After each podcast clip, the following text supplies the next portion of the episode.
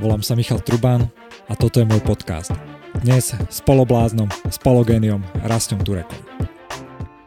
Dnes tu máme veľmi vzácného hostia z ďalekej Ameriky, strateného syna slovenskej startupovej e, scény, chalana, ktorý už na Slovensku nebol asi 8 rokov, práve preto, že sa mu podarilo zo Slovenska odísť a v Amerike založiť úspešnú firmu a aj narajsovať tento rok 57 miliónov dolárov, čo je na slovenské pomery za jeden z asi z najväčších, z najväčších investi- investorských dílov. A zároveň je to jeden z ľudí, ktorý na Slovensku spolu zakladal startupovú scénu a volá sa Rasto Turek. Rasto, vítaj. Ďakujem, že si ma pozval. A čo ťa priviedlo naspäť na Slovensko po takýchto dlhých rokoch? A rozhodol som sa presťať do Singapuru a je to tak strašne ďaleko od všetkého, že toto je jedna z posledných šanc pre mňa sa sem dostať, lebo asi sa ďalších 10 rokov neobjavím. Takže to bola taká, že Tour de Europe. A dodatočne k tomu náš biznis je postavený hodne na legislatívach. A vlastne sa prijala nová legislatíva v Európe. A vlastne sa stretávam s prezidentami a s ministrami kultúry, aby som im vysvetlil benefity toho, ako tá legislatíva, ktorú prijali, je vlastne dobrá pre, pre nich a pre nás a pre všetkých. Takže to vlastne som tu teraz na najbližšie dva mesiace. Mm, v Európe, hej? V Európe. O čom je tá legislatíva? Ona otáča um, nejaké vlastnosti toho, ako, ako internet funguje. V um, Amerike sa prijal zákon, ktorý sa volá DMCA, Digital Copyright Millennium Act, to znamená Millennium Copyright Act, ktorý prijal uh, Bill Clinton to podpísal v 98. a on hovorí, že platformy, UGC platformy, User Generated Content ako YouTube, nie sú legálne zodpovedné za obsah, ktorý sa tam nahrá. A toto funguje v podstate dneska 23 rokov. Samozrejme na tom vybudovali multimiliardové platformy a tí tvorcovia z toho moc nemajú. No a Európska únia sa v 2016 rozhodla, že to, že to musia nejako zmeniť. Ono to bolo vlastne súčasťou GDPR pôvodne, čiže tá idea bola, že vlastne privacy akože je, je vlastne uh, dáta, ktoré človek vyrába nejako nevedome, čiže tým, že kliká po nejakých stránkach, a kdežto copyright je vlastne vedome, že chcel som to vyrobiť, napríklad tento podcast. No a vlastne oni prvom zregulovali vlastne tie nevedomé dáta a teraz zregulovali tie vedomé. No a oni to otočili na akože 180 stupňov a povedali, že každá platforma, ktorá používa, alebo teda má UGC content, tak musí licencovať všetko content. No a my sme tam vlastne boli vtedy existovali ako jediní a zrazu sa nám otočil biznis o 180 stupňov, by som povedal a vlastne teraz sa hodne lobuje proti tomu, hodne sa tu rieši, takže dávam tomu nejaký counterfacts. OK, čiže ty si prišiel lobovať, hej? Prišiel som lobovať. To je super, ináč táto téma, tu som chcel trošku neskôr rozoberať, že ako ty vidíš uh, budúcnosť aj obsahu, ale napríklad aj regulácií sociálnych sietí a veľkých veľkých IT firiem, ktoré stále získajú väčšiu a väčšiu moc a je to teraz aj v Európe, aj na svete m, akože veľká téma, ako to zregulovať tak, aby sa zachovali tie pozitívne stránky a zároveň nezabíjalo inovácie, ale zároveň, aby sa aj nejakým spôsobom ochránili používateľia toho, pretože naozaj, že veľa ľudí má taký dojem, že sociálne siete sú úplne v pohode, ale postupne aj veľmi veľa a je aj štúdie o tom, že aké sú škodlivé. Ja som to kedysi prirovnával k tomu, že je to ako fajčenie, že v 70 rokoch tiež všetci mohli fajčiť a moderátori v telke fajčili, ale postupne to proste začali regulovať, až to teraz už je zakázané pomaly, pomaly všade a nikto to už nerieši, že to je zakázané. Ako sa ty pozeráš vo väčšom na akože sociálne siete, to, čo robia tie algoritmy, možno to, čo robia tie firmy, možno keď ak máš ty nejaký insight, či už z Ameriky, zo Silicon Valley, alebo priamo, však ty si veľmi a etablovaný v tej komunite ľudí, poznáš tam kopec ľudí, máš nejaký taký, že state of art, že kde to smeruje, na čom tí ľudia, ktorí sú tomu najbližšie, či už asi na tej technologickej stránke alebo regulatorskej rozmýšľajú? Kam to vedie? No, regulátori by veľmi radi spravili 1984, a, kde by mali Ministry of Truth. A, to je samozrejme Francis Hogan, tá whistleblowerka z Facebooku, to bola je najväčšia speech a ja som skoro plakal, keď som to počúval, lebo to je katastrofa. A my si musíme uvedomiť asi ako ľudia, že nechceme, aby nám niekto mal možnosť povedať, akým spôsobom môžeme komunikovať a o čom môžeme komunikovať. V Amerike existuje ten First Amendment, ktorý v Európe nie je. kde v Amerike vlastne, je, Amerika je tým strašne unikátna, že v podstate má ústavný zákon v podstate, ktorý hovorí, že nesmie štát zasiahnuť proti človeku bez ohľadu na to, aké má názory. V Európe to neexistuje od Hitlera, pretože sa strašne boja, že sa niekto objaví a začne vykrikovať podobné šialenosti. Um, a neexistuje to ani nikde inde. No a Amerika vlastne s tým extrémne unikátna, že v podstate ten free speech je akože core toho celého tej society.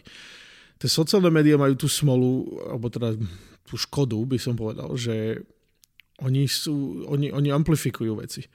A strašne sa to riešilo aj v YouTube a podobne, kde oni, ľudia vlastne vždycky na to reagujú, že prečo sa takéto videá alebo posty riešia, ale v skutočnosti je to, že ľudia to chcú a proste sa to amplifikuje. No a samozrejme tým platformám je to relatívne jedno. Ich zaujíma jediná vec. Tá metrika je úplne jednoduchá.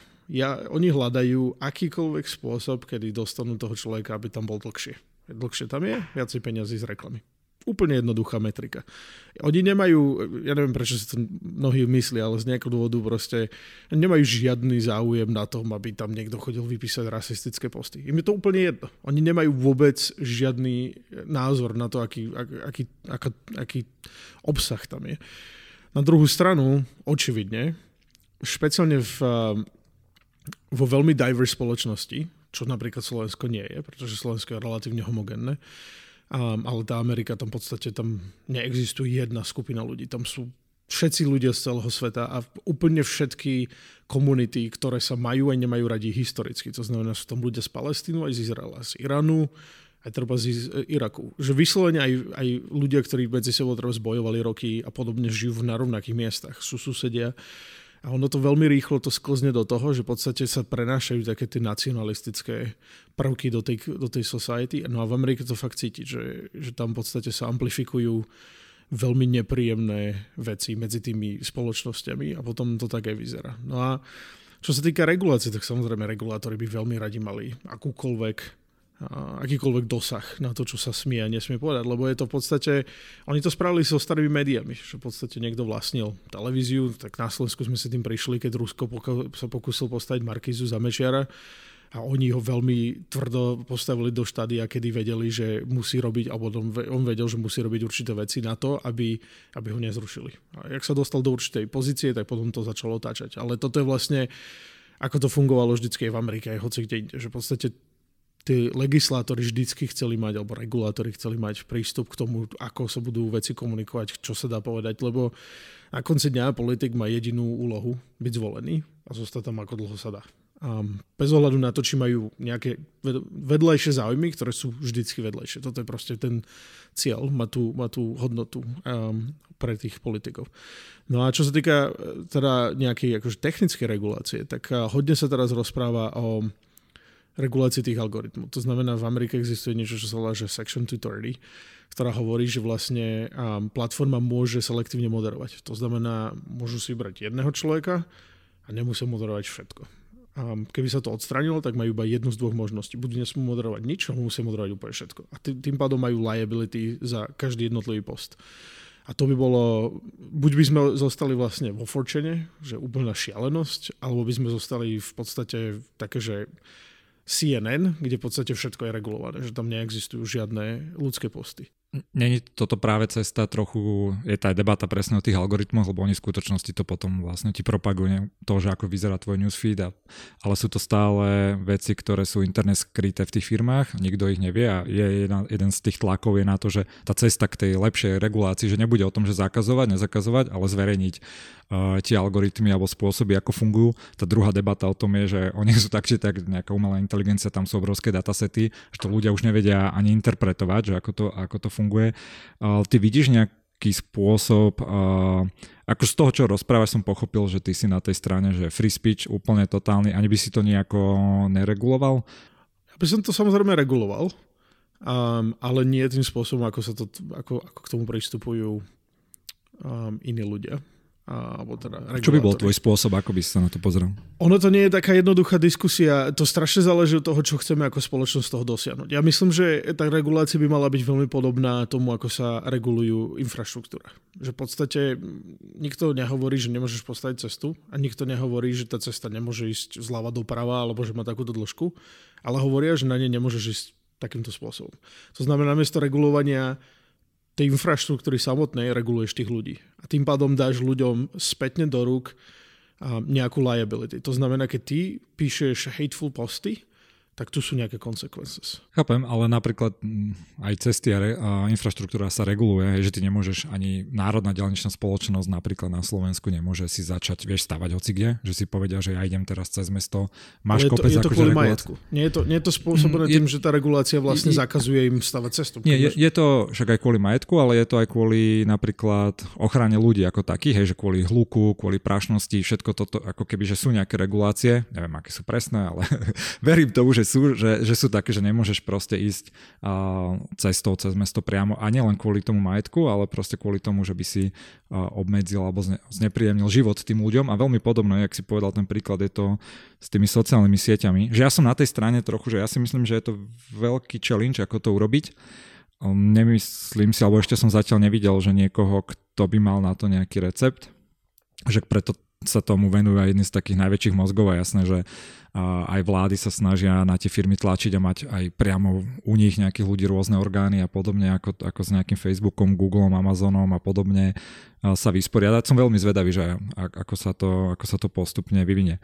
Dobre, poďme na takú inú tému, že takú trošku ľahšiu, čo je moja obľúbená vždy, keď niekto príde zo zahraničia, či už pokračoval, alebo dlhšie, niekedy to stačí aj dva týždne, že bol v Amerike a vráti sa na Slovensku a vidie to ináč. A ty si bol 8 rokov niekde preč a teraz si mm, išiel si aj po Európe a myslím, že aj v Prahe si bol pred tým chvíľou a teraz si na Slovensku, tak skús možno Prahu, možno Slovensko povedať, že, že čo sa ti zdalo iné, čo sa zmenilo za tých 8 rokov, ak niečo teda? Um, ľudia sa zmenili hodne. Aj, aj tu, aj tam. Služby sa zmenili neskutočne. V Prahe som bol veľmi prekvapený, veľmi pozitívne prekvapený. Um, všetci rozprávajú po anglicky, čo v podstate nebolo. Služby sú fakt na úrovni, e, čo sa týka aj kvality, ale aj prístupu Ameriky, čo tiež nikdy nebolo. Že v podstate človek vošiel do reštaurácie a mal tam čašníka, čašničku, ktorí dobre, že mu do, nenapluli do tváre, že sa tam dovoluje vôbec dojsť. Dneska je to úplný opak. Aspoň moje skúsenosti, kde som bol v, v tých miestach, tak to bol úplný opak. A ľudia neuveriteľne príjemní, v podstate taký ten service oriented. To som tu fakt nikdy nezažil predtým. A možno aj to je tým práve, že som tu nebol tak strašne dlho, že v podstate tie zmeny sú pomalé a ľudia, čo tu žijú, si to neuvedomia tak rýchlo a pre mňa to je fakt šok, že ja si pamätám, ako to tu bolo a teraz je to úplne inak. Um, kvalita sa zvýšila hodne, um, čo sa týka napríklad jedla a podobne. Um, samozrejme sú tu veci, ktoré ja vôbec nesledujem. Ja, ja žijem v Kalifornii a tam nikto nefajčí, aspoň nie viditeľne a tu hodne ľudí na ulici, špeciálne v Prahe som bol s tým veľmi prekvapený, že koľko ľudí fajčí. A ja ani neviem, ani nikoho nepoznám, kto fajčí v Amerike. Ja to myslím, že poznám celkom dosť ľudí. A, a ani u nás zamestnanci v podstate, pokiaľ viem, tak nikto z nich nefajčí, lebo je to relatívne také, že obsolít v tomto momente. Ono sa to hovorí, že cigarety a reklama sú posledné um, akože je to vlastne tax on poor, že vlastne iba, iba chudobní ľudia vlastne to robia. Tu som bol prekvapený hodne, hodne ľudí. Um, tak to bolo možno také zaujímavé. Um, samozrejme, musel som ísť na poštu včera, tak to bol zážitok. Ty si bol v staromeste na pošte? Bol som, bol som v Eurovej na pošte a zistil som, že Euro, Eurovej nemá ani len rozcestník žiadny, takže som nevedel vôbec nájsť, kde to je, tak som tam ako bol chodil z jednej strany na druhú a musel som normálne písať kamarátovi, že či mi nevie povedať, kde to tam je, lebo vôbec som to nevedel nájsť. Um, ale pošta bola celkom zážitok samozrejme. Lepšie ako to bolo, ale moc sa to nepohlo, nezmenilo. Bol som aj na Českej pošte, veľmi podobne, takže um, tá to, byrokracia sú tie, to sú tie staré európske inštitúcie, vieš, ktoré... To je tá byrokracia. To je, to je vlastne, že Amerika je strašne free, ale všetky produkty sú úplne katastrofálne. Že Amerika to robí tak, že oni urobia ten baseline produkt je úplne jednoduchý, že v podstate to najmenej, čo sa musí spraviť a potom to vlastne nejakým spôsobom ohodno, alebo jak by som to povedal, že e, zvýšia tú kvalitu servisom. To znamená, tam sedí nejaká teta, ktorá proste má slobodnú ruku a vyrieši úplne hocičo, ale ten samotný produkt je katastrofa. Napríklad banky sú perfektný príklad, že banky sa nedá poslať peniaze treba mimo pracovné hodiny. Akože nemôžem fyzicky poslať nikomu peniaze o 6. večer, lebo, lebo banka otvára až ráno a internet asi neexistuje, alebo čo.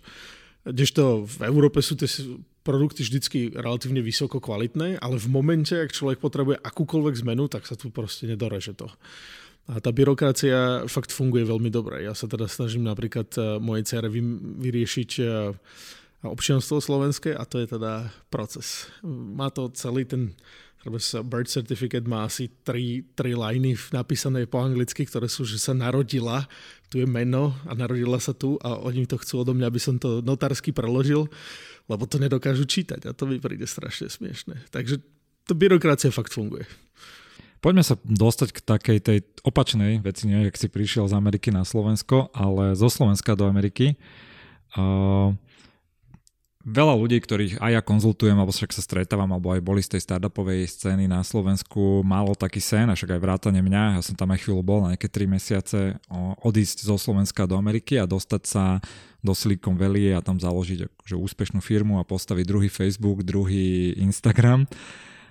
A postupom času u mňa prevládla keby názor na to, že to musí byť taký špecifický druh človeka, že je to samozrejme o produkte, o tej technológii, ale je to veľmi, veľmi, aspoň v tej začiatočnej fáze aj o človekovi, ako ho to baví cestovať, haslovať a tak. A ty si bol ako stvorený na niečo takéto, a aspoň z mojej skúsenosti, ktoré však môžeme nejaké storky potom porozprávať v tom prebehu, ale skús povedať úplne, že od začiatku toho, že kde si ty začal vlastne na Slovensku? Viem, že tu si mal nejaké firmy, tu si fungoval a zrazu si o 8 rokov skončil niekde, kde si narajsoval v Amerike 57 miliónov dolárov a máš pomerne úspešnú firmu.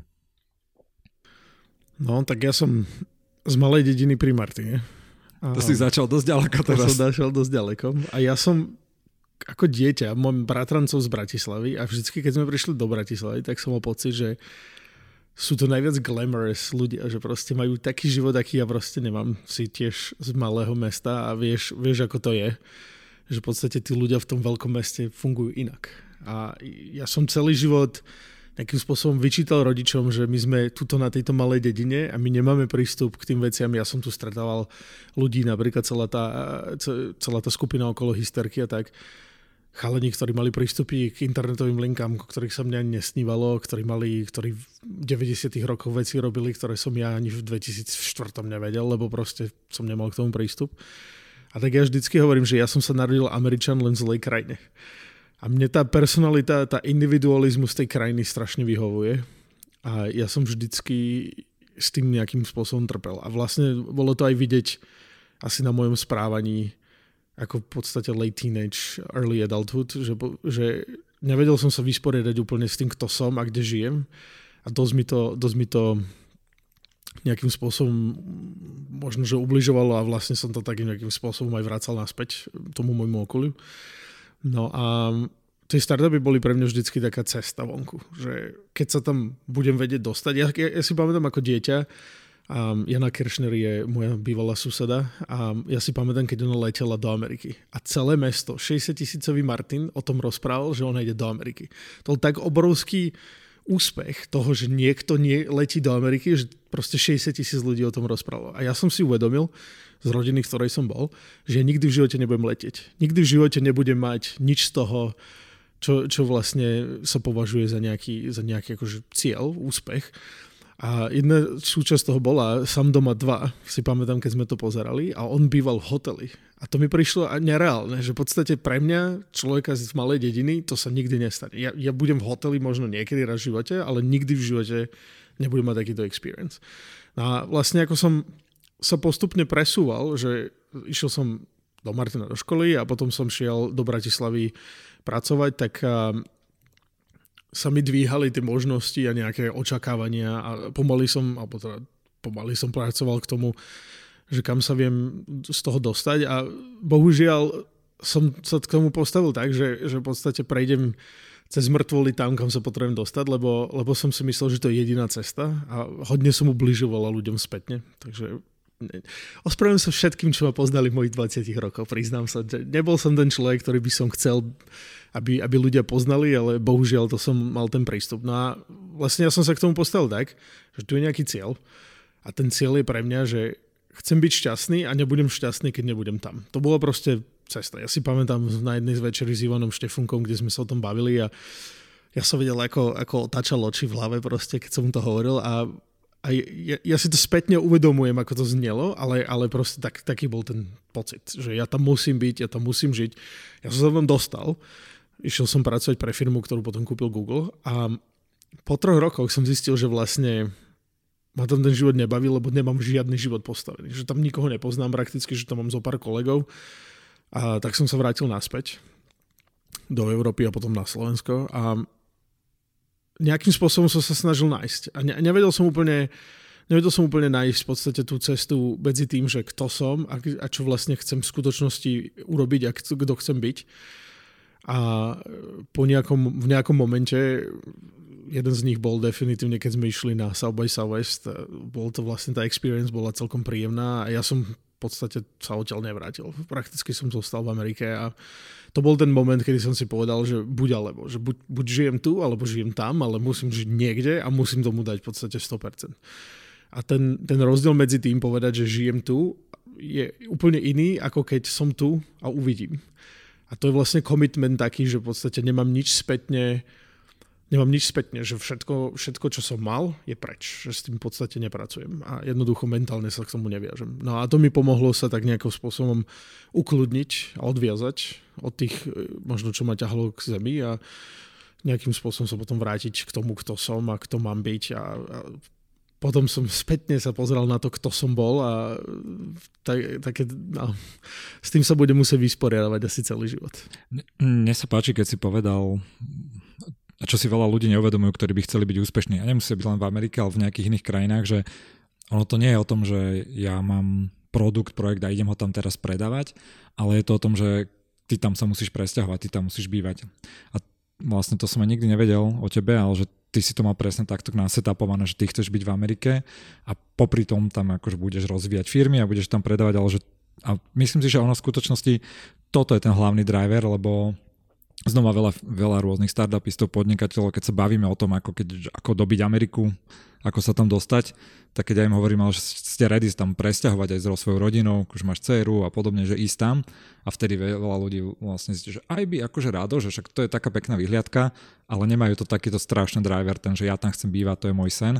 A myslím si, že úplne bez toho sa to nedá ani, uh, aby si tam nechcel takto bývať, ale Spomenul si ten South by Southwest, to bolo super event, tam sme boli spolu, aj s Mišom Meškom, ešte nejakí ďalší chalani, sme chodili po Amerike, veľká konfera.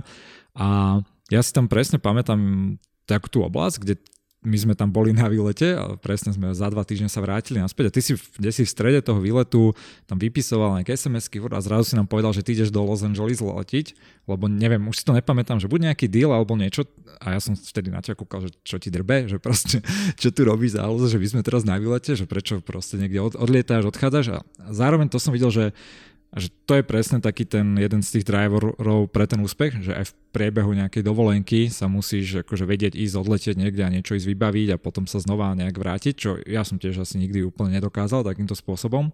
Uh, vieš mi to teraz takto spätne mne povedať, čo sa tam dialo? No ja si to už úplne nepamätám, len viem, že, že si tam úplne mm, akože letel niekam za nejakým dealom, čo sme si mysleli, že si zase vymýšľaš. Takže skús mi povedať vlastne, že, že čo to bolo. Paramount Pictures. A vlastne ten, dostal som sa tam k executive, chief uh, executive officer, CEO a úplne paradoxným spôsobom cez kamaráta, kamaráta, kamaráta.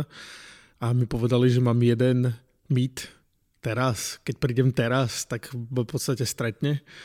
A on tak nepriamo je zodpovedný za to, že PEX existuje, lebo ja keď som PEX postavil v podstate pár rokov neskôr, um, tak, alebo respektíve rok neskôr, tak tá idea bola, že ja som pôvodne chcel postaviť v podstate Shazam na video. To znamená, človek má, zdvihne kameru, dá to proti nejakej televízii a my mu povieme, a pozeráš Big Bang Theory, túto epizódu a v podstate to, okolo toho postavíme sociálnu sieť. To bolo vlastne akože extension Synopsy TV.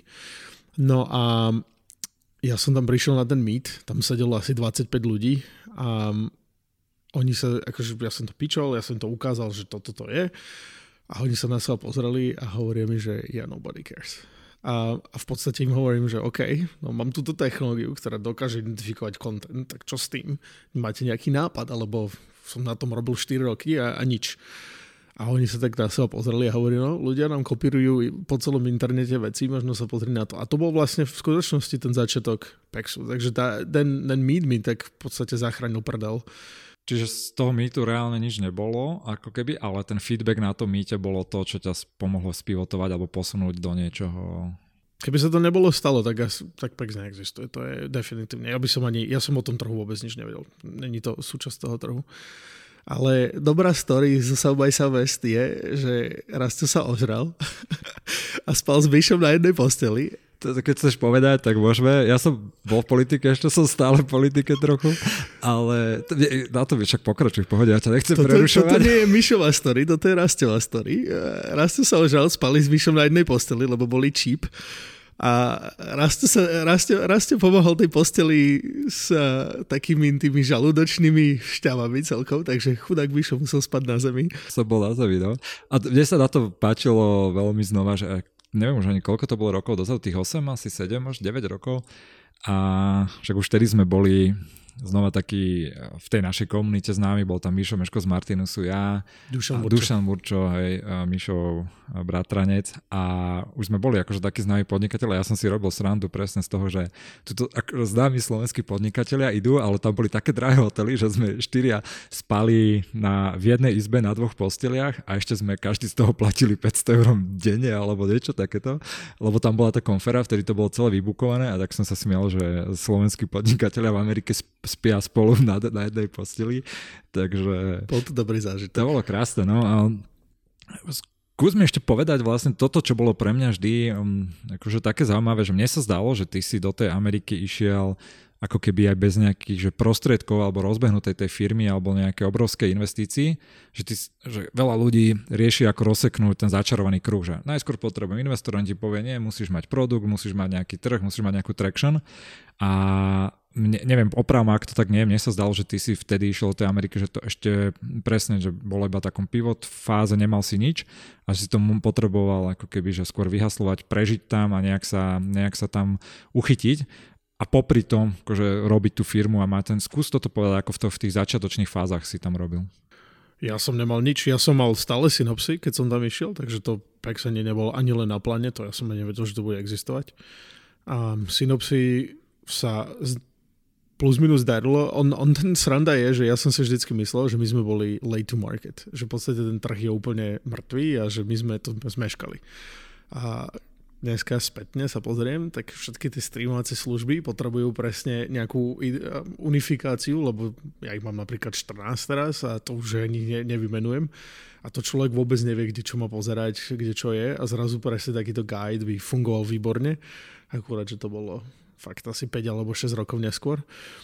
No a ja som hľadal akúkoľvek cestu, akým nejakým spôsobom posunúť, lebo ono to je sranda. My sme, my sme sa dostali asi na milión užívateľov a my sme išli vlastne, za, ja som bol za Rastom Kulichom z, z Google a oni vlastne vtedy platili za inštaláciu. My sme mali software a oni platili za inštaláciu software ako Google, že nainštalovali Chrome. To bolo, keď sa snažili distribuovať Chrome veľmi aktívne.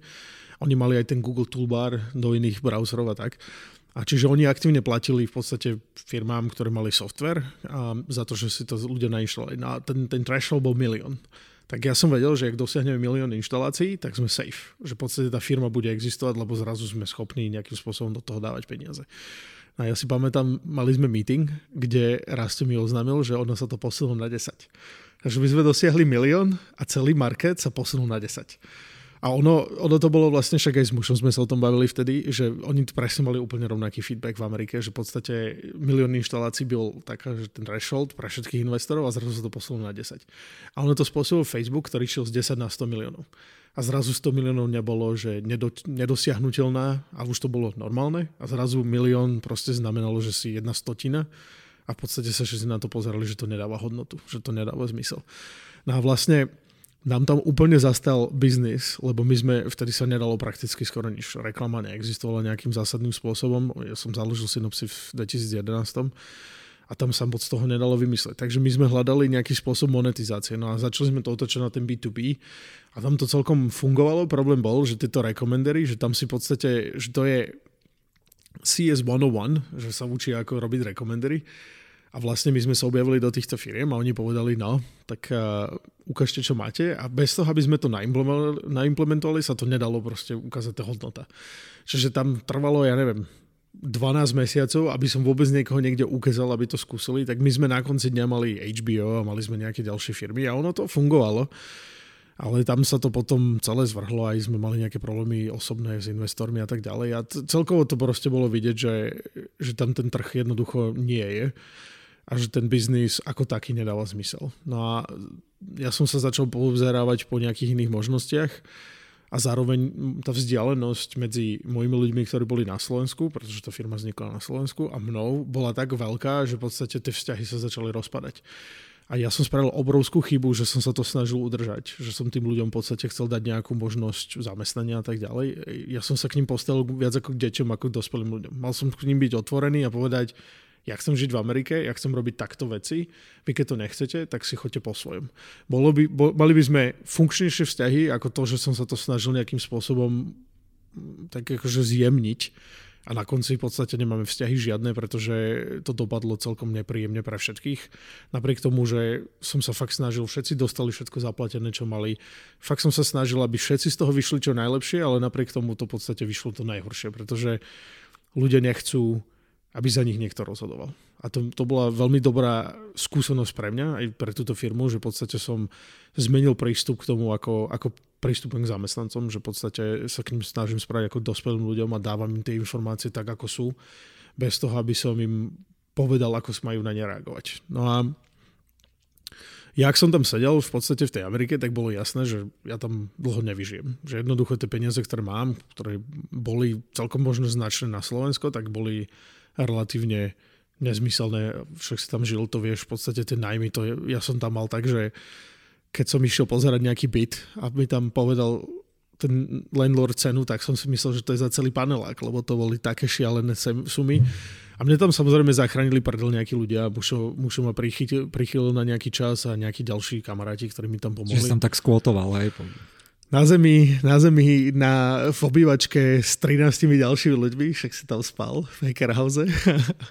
tam tady prešla asi celá slovenská komunita z House. A ono to boli celkom dobré zážitky. No a ja som tam spal hodne dlho a my, mušo musel vlastne Evanovi, ktorý bol ten zakladateľ, dosť akým spôsobom ho potlačiť, aby, aby ma tam nevykopli, lebo inak by som fakt spil, spal na ulici. Ale presne to bol ten, to bol ten, akože ten, ten decision, ktorú som spravil, to rozhodnutie, že proste mne je jedno, či budem spať na Stanford campuse a budem sa tak chodiť umývať do fontány, alebo je mi to úplne jedno. Som proste tu. Tu žijem a tu budem. A v podstate som to nebral tak, že, že neúspech nie je cesta, skôr to bolo také, že mi to je jedno. Že v podstate je jedno, čo sa stane mne, ja tu, ja tu v podstate žijem a budem žiť tak, ako tu musím žiť. A tým pádom som bol schopný sa k tomu postaviť trochu inak a videl som možno, že trošku iné príležitosti. No a mne sa podarilo úplne jednu, akože takým smiešným spôsobom stretnúť chalana, ktorý a, robil v Rackspace, tvoj veľmi a, veľký konkurent z Ameriky v tom danom momente, a, ktorý bol Slovak. A on je z Košic originálne. On sa presťahol do Ameriky, keď mal asi dva roky, po slovensky ledva vie ale tá, connect, tá connection toho, že sme boli vlastne Slováci a bratia, tak ja som sa, ja som dostal office space u nich, že v podstate on mi tam našiel tak v kumbále niekde u nich miesto, že tam môžem sedieť. A to mi dalo nejakú možnosť chodiť do práce a v podstate tam byť. A tým som sa presťal do San Francisca a mal som tam maličký bytiček, ktorý stal viac ako auto. A, a v podstate som mal možnosť začať na niečom pracovať. No a ja som potom celkom mi úplne randomne vystrel a to je tiež taká srandovná vec, že mušov otec, ktorí sú mi ako rodičia, v podstate jeho rodičia, tak mi píše vždycky, keď niečo potrebuje s počítačmi, tak vypíše mne, lebo už sa mu asi neozýva, alebo čo tak mi písal, že potrebuje stiahnuť nejaké video z YouTube. A mu hovorím, však to je úplne jednoduché, však tuto si iba pozrieš browser, pozrieš si históriu vlastne v tom network manažerovi a tam uvidíš ten, ten content. A to som nevedel vysvetliť, tak som zbuchal stránku pre neho asi za 5 minút, keď som letel do New Yorku. A som mu to poslal, že tu si daj linku a ono ti to stiahne a ja som to potom nehal tak. A ono to začalo brutálne rýchlo rásť a potom Lifehack o tom napísal a, a ono to šlo asi že z nuly na ja neviem, milión používateľov mesačne, asi že z dňa na deň. A zrazu to začal byť celkom akože aktívna stránka. A sa mi ozvala nejaká firma, že proste, že tam nechcem dať reklamu, že ono to zaplatí, ja som nad tým vôbec neuvažoval. A zrazu to začalo raz neuveriteľným spôsobom, potom Imager odtiaľ zobral API, zobrali tam nejaké ďalšie služby API odo mňa, lebo ja som mal podporu asi pre 50 alebo 60 platform s tým, že si vedel vlastne vytiahnuť ten file. No a ono to vyrastlo brutálne rýchlo a v podstate tam bol nejakých 700 miliónov requestov mesačne, no a začal to generovať skoro a milión mesačne. S tým, že milión dolárov mesačne. S tým, že vlastne asi 800 tisíc stál len ten hosting a dane zožrali veľkú časť, ale zrazu som mal 10-15 tisíc dolárov na seba mesačne, čo v San Francisku nie sú obrovské peniaze, ale zrazu mi to dalo tú možnosť tam fungovať. No a vlastne tým som sa ja vedel vrátiť spätne k tomu, čo sa stalo na tom Paramount meetingu. Mne to nikdy, nikdy mi to neprestalo akože v hlave ležať. A začal som sa na to pozerať, že či by som vedel tú technológiu nejakým spôsobom postaviť a predať. To bola tá idea, že to postavím, niekto to určite bude potrebovať, keď on povedal, že to potrebujú, tak to asi niekto iný bude tiež. No a ja som sa vlastne, som, sa, som to postavil akože jednoduché demo a s tým, že začal som to ukazovať rôznym firmám a kade tade a tá idea bola, že to predám treba za milión, že niekto to kúpi a ja, budem, ja sa posuniem ďalej. No a jak som sa rozprával viac a viac s tými ľuďmi, tak bolo očividné, že vlastne tam že niečo tam je, ale nie je to to, čo som ja postavil, alebo to, čo oni hovoria. Že vlastne očividne, že tam ten trh je nejakým zvláštnym spôsobom, je, nie, je, nie je tam vlastne to, čo chcú, ale to, čo hovoria, je očividne zlé. Lebo, lebo v podstate som to postavil a nikto to nechce v takej forme. A tak som sa začal tomu viacej venovať a po nejakom čase som mal takú tú myšlienku, že v podstate akože všetci chápu problém, ale podľa mňa nechápu ten dôsledok. Že ten problém je, že ten UGC je v podstate nejakým spôsobom neregulovaný a že ľudia si tam robia, čo chcú a YouTube tam mal celé série Simpsonovcov a tak ďalej. Ale, ten, ale tá, to, ten, to riešenie nie je, že, že to pomažeš, to riešenie je, že to zlicencuješ. No a samozrejme sa s nimi nedalo vôbec ani o tom baviť, štúdie nemali vôbec žiadny záujem. No a ja som v podstate vtedy akože mal tú ideu, že tento UGC content, User Generated Content, bude vlastne najdominantnejšia forma entertainmentu a komunikácie. A ja som samozrejme okolo toho postavil teda ten pitch a všetko a začal som to ukazovať investorom. A ja som na ten prvý round, ktorý som sa pokúsil narejzovať, som asi mal 480 rôznych investorov, ktorým som sa objavil v podstate s tým a až 480 povedalo, že nie. Dvaja ma nazvali idiotom, jeden ma vysmial a jeden mi povedal, že to nikdy v živote sa nestane práve s uh, Trey Stephens z Founders Fund, že sa to nikdy nestane proste. A 8 rokov neskôr ja som práve stretol jedného z investorov v Portugalsku a on mi hovorí, uh, že nemôžem uveriť, že sa to reálne stalo. Že proste to bol tak off, toho, čo, čo to bol vtedy tá situácia, že, že neuveriteľné, že sa to stalo. Že jedno, či som mal šťastie alebo nie, ale že tá, tá, tá, tá v podstate predikcia bola tak brutálne presná, a že vlastne to sa mu ešte nikdy nestalo. Že nikto v živote v podstate nepovedal niečo tak brutálne presne 8 e, rokov dozadu. No a na tom to bolo postavené. A my sme, t- t- presne to bol problém. Ten trh to nechcel, lebo trh neveril tomu, že sa vlastne takto sám vyvinie. A ja som v podstate nevedel narejzovať vôbec žiadne peniaze, tak som tam v podstate to pidlíkal 3 roky a mal som, mal som šiestich ľudí, ktorí, ktorí boli, že historicky som ich od niekade poznal, tak tam sedeli a v podstate za nič pracovali so mnou. A 3 roky. 3 roky sme nevedeli v podstate nič postaviť, aj sme mali také, že občas sa nejaký investor objavil, že OK, Tuto mne dalo asi, ja neviem, 5 alebo 10 kamarátov mi dalo nejaké malé peniaze na to, aby sme dokázali fungovať a s tým sme fakt pidlikali 3 roky a potom sa to začalo otáčať. No a my sme mali obrovské šťastie, úplne náhodne som cez kamaráta, ktorý je z Rakúska, som sa dostal cez tú jeho najlepšiemu kamarátovi, ktorý je zo Slovenska, ktorého najlepší kamarát bol z Írska a on pracoval v Universal Music. A my sme sa s ním úplne randomne stretli v Beerhouse v San Francisku a začali sme sa baviť o tom, že čo robíme a čo oni a on hovorí, že však poď to pičnúť nám. A ja som, ja som im to ukázal, že toto to, to robíme a tak to funguje, vy si viete vidieť vlastne všetko konto na YouTube a tak. A oni hovoria, ne, akože to interesting, ale že neviem, neviem a uvidíme. No a asi 9 mesiacov aktívneho otravovania z mojej strany bolo, že poďte tomu dať šancu, ukážeme vám to, môžete to zadarmo, čokoľvek. A my sme úplne sme došli na peniaze, proste fakt, že sme boli, ešte to bolo horšie, lebo ja som asi my sme mali investora z Nemecka, ktorý v podstate um, 7, ro- 7 mesiacov robil due diligence a jednu z vecí, ktorá asi nie je taká aktívna v, v Európe, ale v Amerike teda je to hodne, že uh, tie due diligence stoja brutálne peniaze a to si samozrejme platíš ty ako startup, to neplatí ten investor, takže ja som zostal asi s polmiliónovým dlhom, ktorý už som vedel, že to už asi v živote nesplatí, budem tam žiť stane niekde. A, a v podstate oni, oni zdvihli od nás ruky posledný, akože posledný podpis. Oni nám dali papiere, všetko bolo a posledný podpis a proste to nepodpísali. A tak som prišiel naspäť k Universal Music a povedal som im, sme dead. Proste táto firma je done. We will never come back.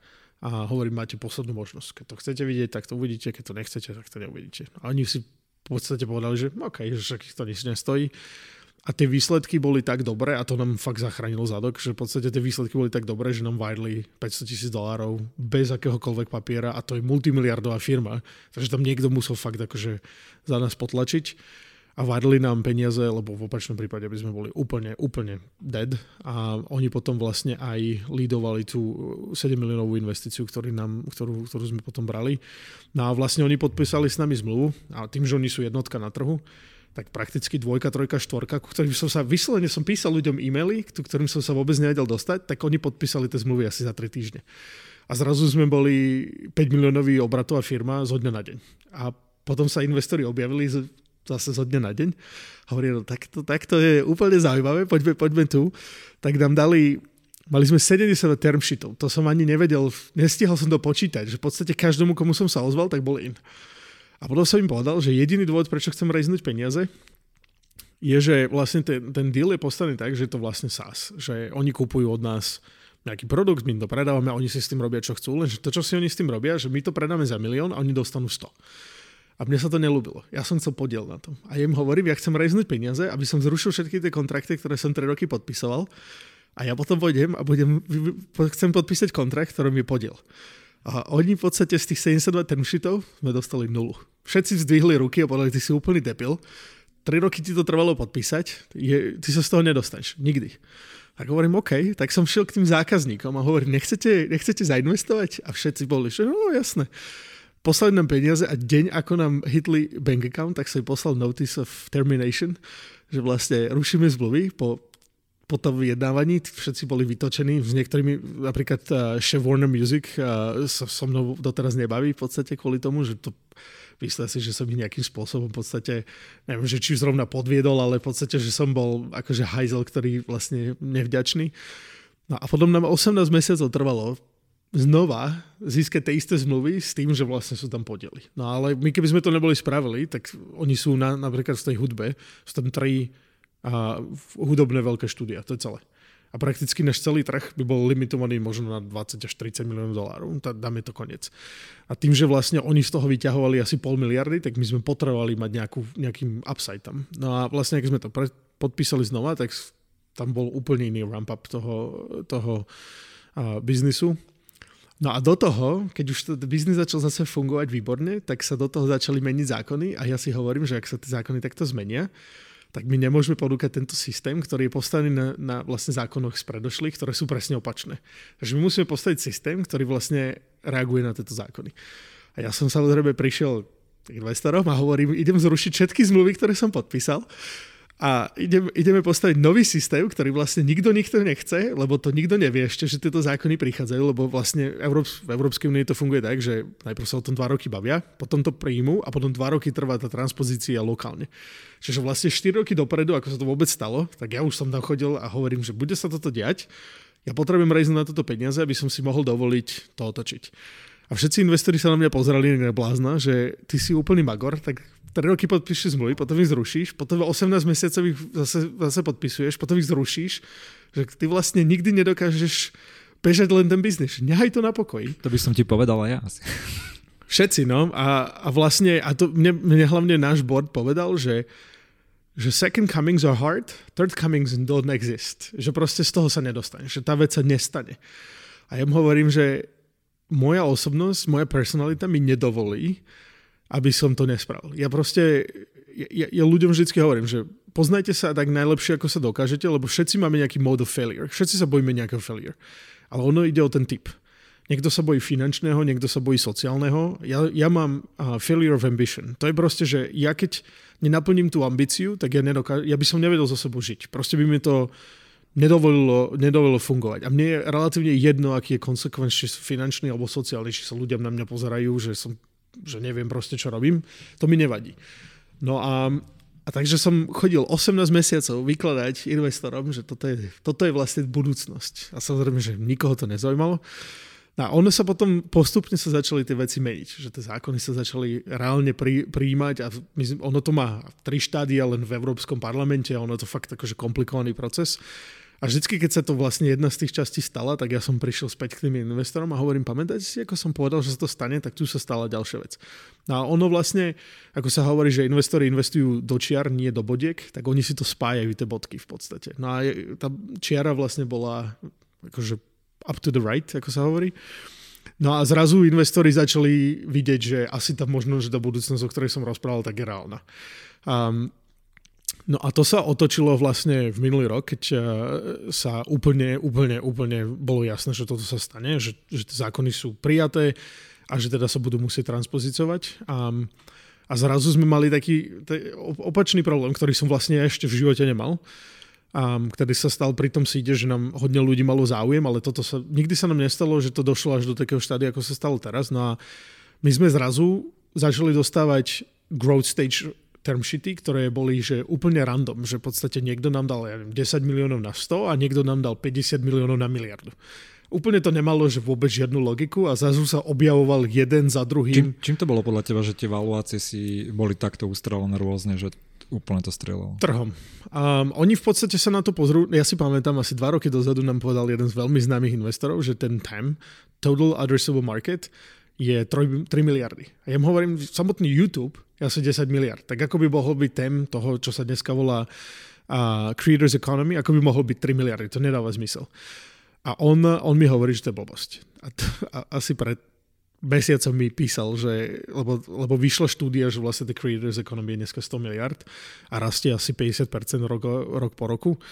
A mi písal, že hm, tak tam som asi moc netrafil.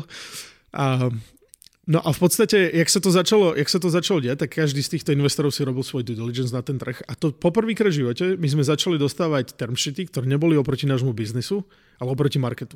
To znamená, oni nám nehovoria, že ten váš biznis je super my vám strašne veríme. Oni nám hovoria, tu je market a vy máte asi šancu najbližšie sa k tomu dostať. A to vlastne, e, ako, ako sa to tam dostáva. No a my sme chceli my sme chceli relatívne nízku sumu. My sme chceli 10 miliónov. Možno veľa na Slovensko, ale malo, malo na Ameriku.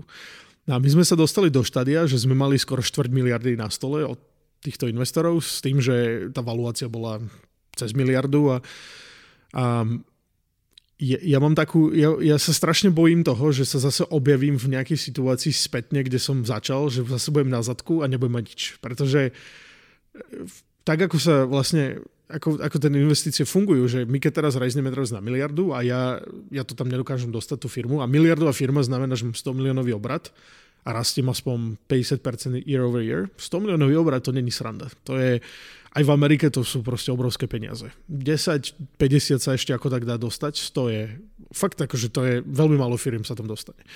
A ja teraz proste na to pozerám a hovorím si, tak rajzneme teraz na miliardu, budeme mať krásne headliny všade, a potom, po troch rokoch, ak minieme tie peniaze a nedostaneme sa tam, tak zrazu budeme musieť rejsť nový, nový round na čo 500 miliónov. 500 miliónov je obrovská suma, je to super, je to super, ale ono, čo sa stane, že ten rozdiel vlastne vymaže všetky common. To znamená, ja prídem o všetok stok, všetci zamestnanci prídu o všetok stok a odtedy sme tam zadarmo. A ja som vlastne v 8 rokoch tej firmy nikdy v živote nedostal žiadne peniaze. Ja som si nezobral výplatu, ja som z toho nevytiahol žiadne peniaze, proste 8 rokov tam robím zadarmo. A ja som nejakým extrémnym spôsobom chamtivý, ale zase mi príde, že by som nemal 8 rokov robiť zadarmo na to, aby som potom svojou hlúposťou a nejakým, nejakým akože, takouto chamtivosťou, pretože chcem mať dobré titulky, tak aby som vymazal všetkých okolo seba vrátane mňa. Takže my sme, my sme spätne začali z toho sa vracať a hovoríme, že chceme proste 10 miliónov a chceme to na relatívne nízkej valuácii. A tá valuácia bola postavená na to, že my sme mali tri ponuky na predaj a tie boli plus minus rovnaké a to bola moja valuácia. Že v podstate, keď tá firma padne, že ten biznis fakt nefunguje, tak oni majú záujem o tú technológiu. A toto je hodnota tej technológie. To znamená, to je suma, na ktorej som ja ochotný to narezovať, lebo keď to, keď to predáme za tú sumu, tak všetci dostaneme peniaze. Prakticky všetci vo firme by boli milionári ja by som dostal peniaze, oni by dostali peniaze. No a to bol celkom proces, lebo náš board samozrejme absolútne nemal záujem o nízku valuáciu, prečo by mali, však im je to jedno a oni chcú v podstate čím vyššiu, tým lepšie pre nich. Samozrejme moji zamestnanci chcú mať headliny tiež, chce chodiť ukázať mamičke, že robia pre obrovskú firmu. A ja som hodne s tým, hodne s tým bojoval, hodne, hodne so všetkými okolo seba a ja som sa im to vysvetloval dookola, že v podstate prečo je to pre nás lepšie zobrať menej peňazí a za menšiu valuáciu. No a potom konečne som sa tam dostal, konečne sme mali akože ten 10 miliónový round vymyslený, no a potom sa zrazu objavil ten cent a hovoria, že my, my vlastne všetko o vás vieme, my, my, to chápeme a chceme, chceme ísť in. A ja im hovorím, že OK, no nemáme žiadny space, ale super. A oni v podstate hovoria, akože prišli, začali sme robiť nejaký due diligence a tak a oni hovoria, my sme v živote nenainvestovali pod 50 miliónov. Proste to není ani diskusia. Čiže buď to je 50 alebo nič. A ja mu hovorím, proste tak je to nič, lebo my to nechceme.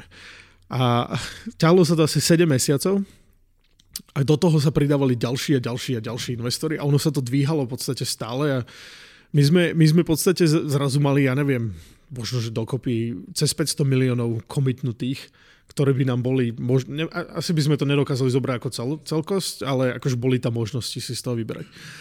No tak my sme, my sme v podstate začali tak, že OK, chceme si pozbierať týchto ľudí, my máme, máme ľudí, o ktorých nie sú public a na Slovensku to môžem povedať, lebo sa to snad nepreloží, ale Steve Schwartzman, ktorý je CEO Blackstoneu, Steve Pagluka, ktorý je CEO Bainu, CEO KKR, CEO BlackRocku sú naši direct investori a Chris Brody, ktorý je vlastne jeden z general partnerov a managing partnerov Warburg, Warburg a takýchto v podstate individuals, ktorých sme chceli vyslovene mať akože prístup. No zrazu sa to skladalo a vlastne bez Tencentu to bolo nejakých 42 miliónov. A jem hovorím, že nechceme také peniaze, ale oni nechceli v podstate dať menej, lebo sa im to neoplatilo. Takže tam sme zastali a hovorím, OK, 42, OK, nechceme to, ale fajn, prežijeme. Je to hodne veľká dilution, ale prežijeme. A potom Tencent prišiel s tým, že OK, whatever, we will give anything you want. No a ja som im povedal milión, povedali, že nie. Tak som povedal dva, povedali, že nie. A takto sme sa dostali na 10. No a vlastne z toho sa stalo 52. A potom zo dňa na deň, vyslovene posledný deň, ako sme podpisovali tie papiere, tak sa objavil niekto doslova, že TME, čo je Tencent Music, uh, Music Entertainment, a to je vlastne spin-off Tencentu, v Amerike to je Spotify, v podstate Ameri- uh, čínsky, ktorý je samostatná firma. Akože vyslovene public, nemajú vôbec nič spoločné s Tencentom, mimo toho, že Tencent ich kedysi založil a sa objavili a poslali nám, že my budeme investovať spolu s Tencentom, pošlite nám wire instructions. A ja som ich ja som v živote nepočul, a neviem, kto to je proste, nikdy som ich nevidel. A hovorím, what? Tak som im pos- napísal, že proste to sa nedeje. A potom z Tencentu zavolali, že come on. Tak zrazu, zrazu sme mali extra 2 milióny a, a v podstate oni pôvodne chceli dať 10 a hovorím, že budú akože veľkosti Tencentu, ja im hovorím, to sa nestane.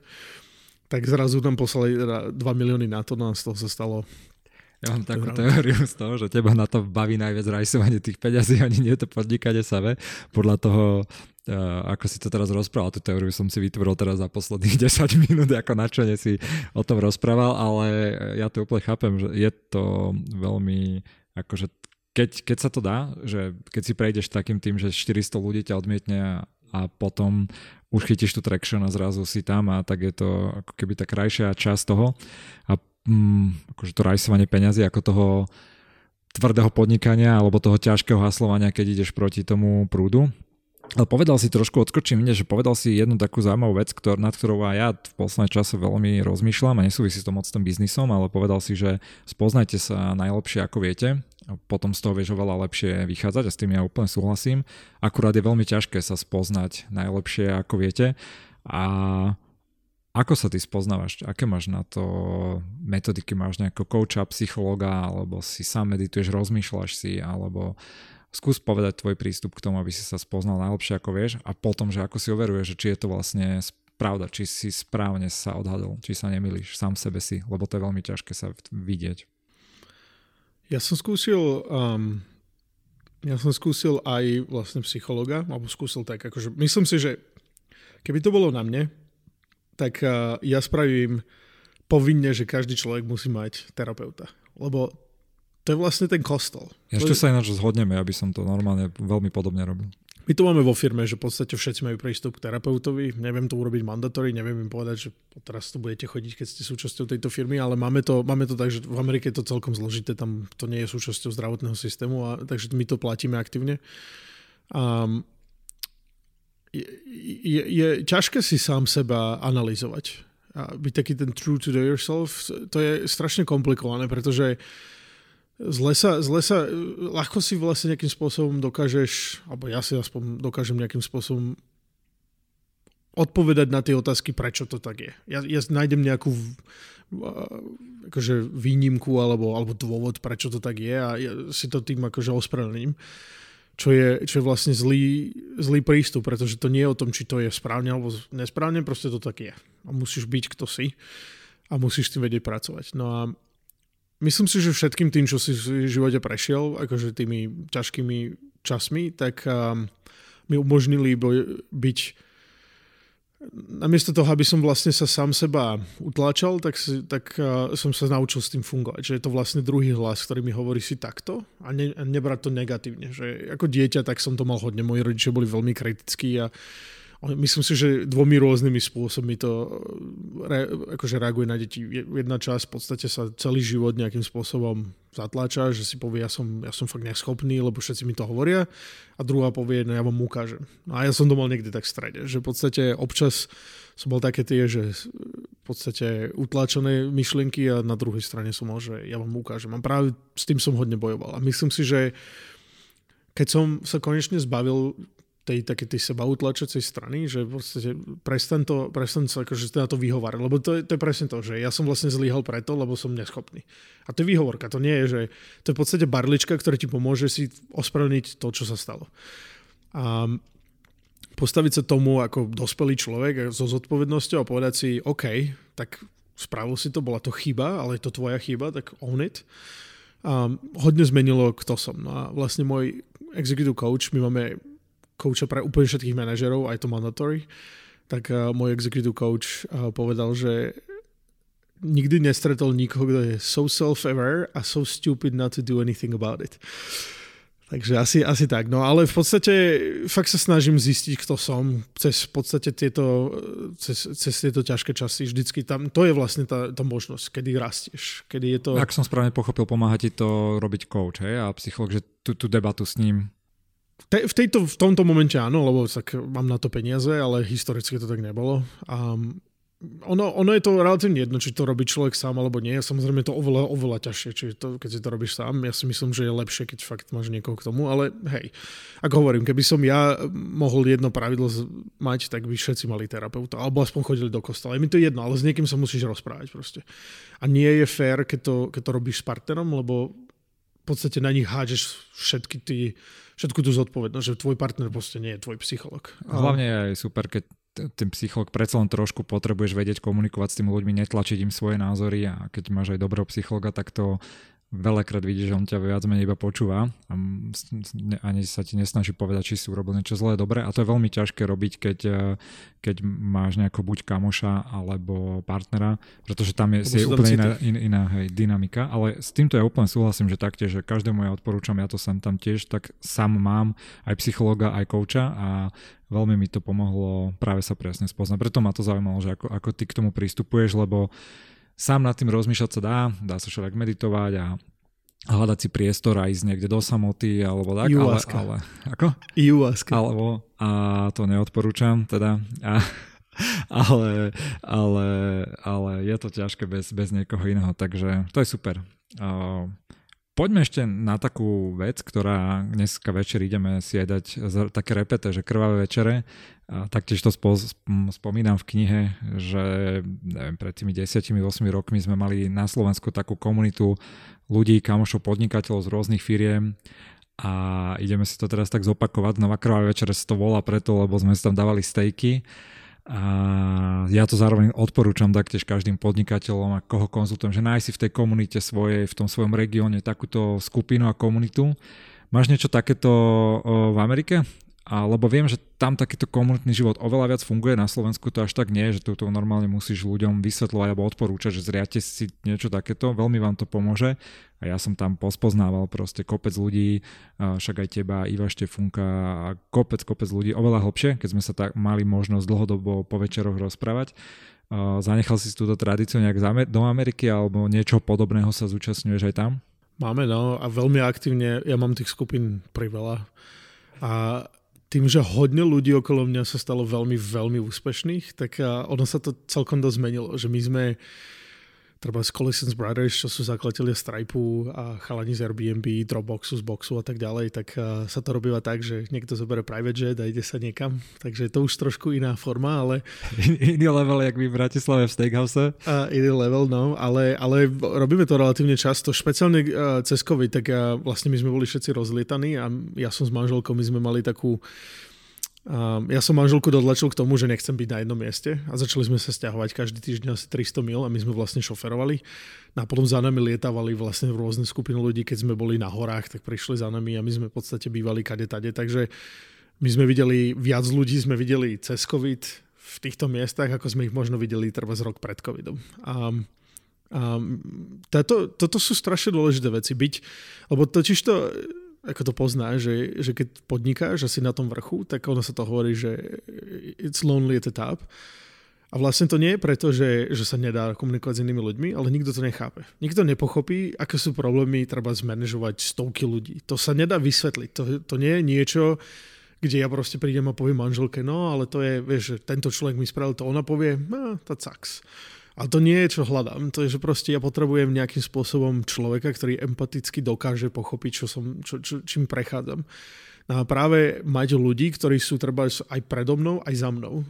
Za mnou ja odovzdávam a predo mnou ja beriem. A v podstate je to taký kolobeh toho, že niekedy som nemal takéto stretnutie teraz aj s vami, tak veľa vecí mi z toho vyšlo. Ja si dodnes pamätám, ja som bol na večeri s Mišom Meškom a Daliborom Jakušom a som riešil nejaké problémy vo firme a typu, že zamestnanec mal vlastne veľmi tragickú situáciu s rodičmi a ja som potreboval nejako to vyriešiť. On, on si potreboval zobrať dlhý čas um, bez práce a teraz budem mu to platiť, nebudem mu to platiť. A oni mi veľmi pomohli sa z toho nejakým spôsobom dostať, lebo si tým prešli.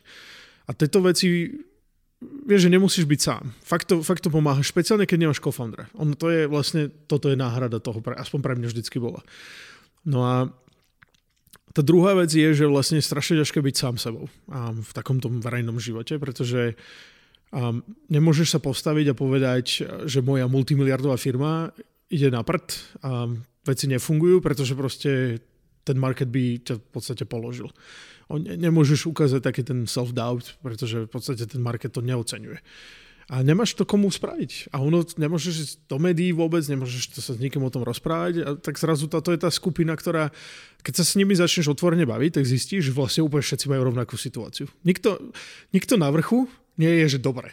Tam v podstate prakticky ohne non-stop a iba ich riešiš neustále. To je vlastne práca v toho chief executive. Akože, keď sa mi denne neohlási niekto, že niekto má rakovinu vo firme, alebo niekomu umiera mama, alebo neviem, aké ďalšie šialenosti, tak to, to asi je ani deň. To proste sa zobudím a už viem, že tam bude niečo takéto.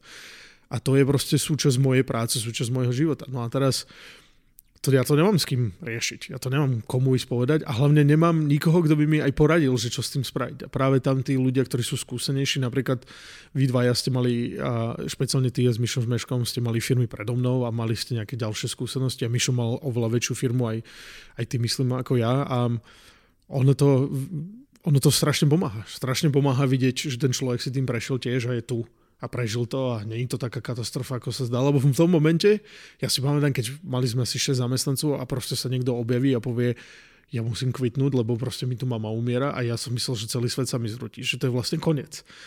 A zistíš, že to nie je taká tragédia, ako to vyzerá, ale potrebuješ, aby ti to niekto tomu pomohol. A tá komunita je pre mňa fakt dôležitá. To je rovnaká vec, že ak som terapeutom, že keby mám nejakú čarovnú paličku a viem spraviť, tak uh, aby mal každý terapeuta a potom aby mal každý alebo z tých podnikateľov takúto svoju svoju komunitu svojich ľudí, kde presne niekto je nad ním, ktorý mu dáva skúsenosti a zároveň sú tam aj ľudia pod ním, kde on, on vie zazdávať skúsenosti.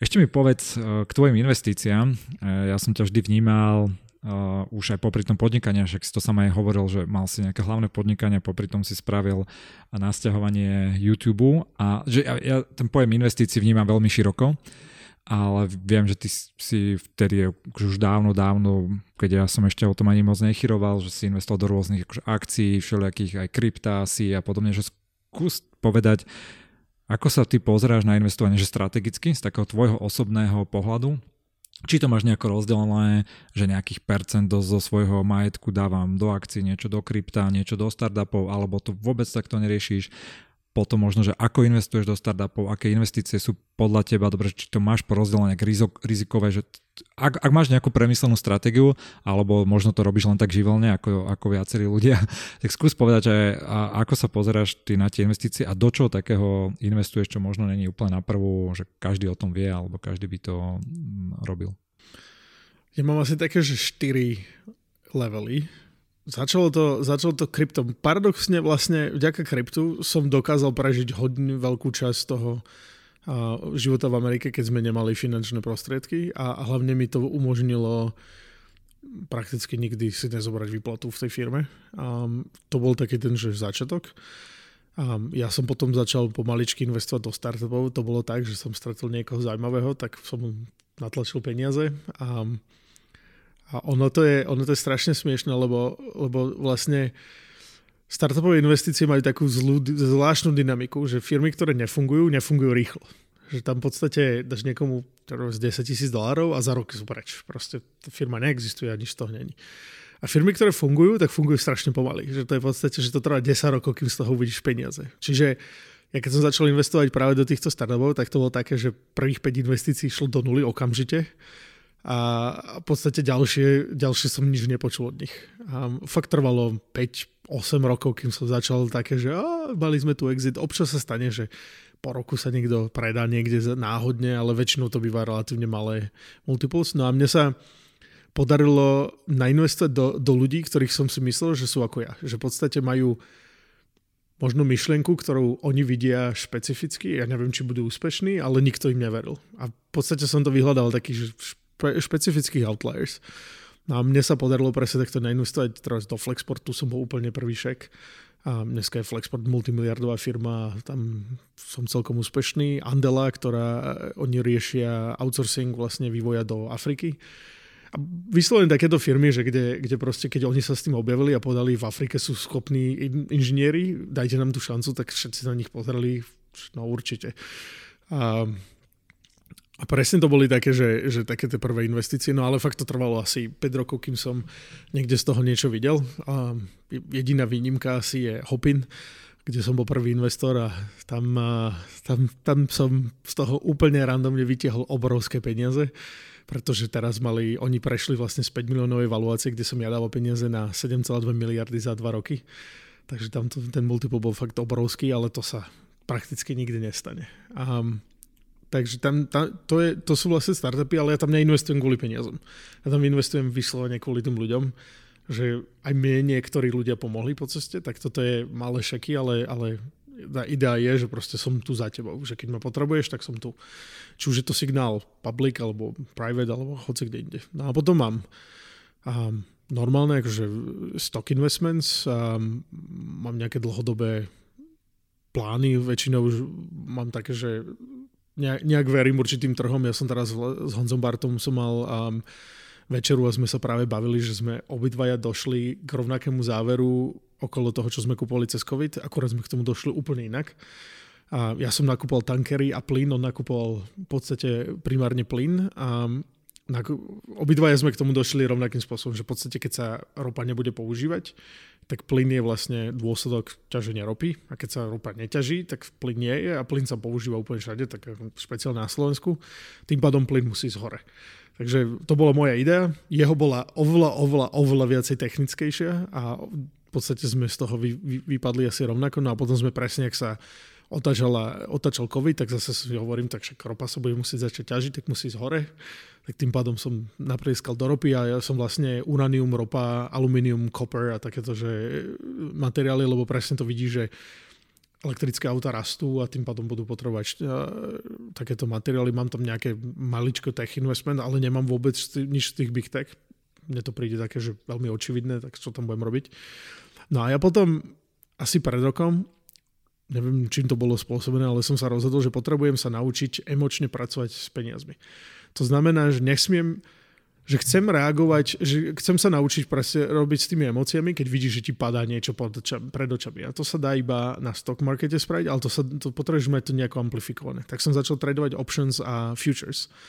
A tam sa fakt behom 30 sekúnd môžeš byť hore milión, dole milión a to, to tam to strela brutálne. A ja som to začal zo 150 tisíc a otočil som to na 8 miliónov a z toho som spravil dva. Takže posledný mesiac sa mi teda fakt nejako nedarí, ako som v Európe a, a každý deň vymazávam asi 300 tisíc, takže celkom sa s tými emóciami fakt učím robiť. Ja, že čo si taký zložitý, keď si tu prišiel? si si ráno pozeral.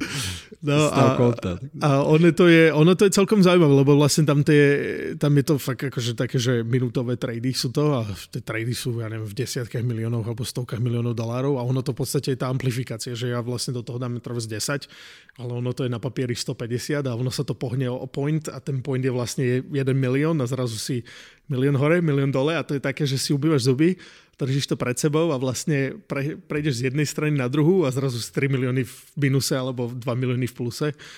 A ja som proste chcel sa naučiť, že, že vlastne celé, celé investovanie ako, ako také je vlastne o, nejaký, o nejakom pláne a stick to the plan.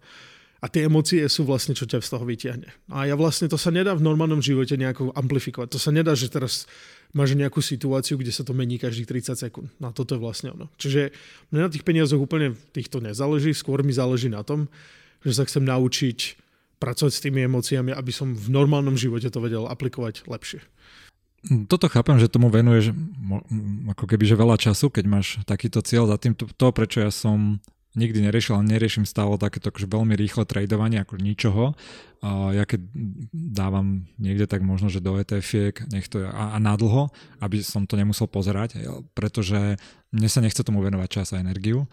A hlavne som to mal ešte ako keby, že z podnikania môjho, keď sme boli vo websupporte a tiež sme mali nejaké peniaze, že kam ich ideš ďalej reinvestovať, tak som stále, keď som si to nejak analyzoval, tak som stále vyhodnotil, že najlepšie minutie zdrojov môjho časového, mentálneho, ale aj tých finančných bude stále v tom web supporte iba.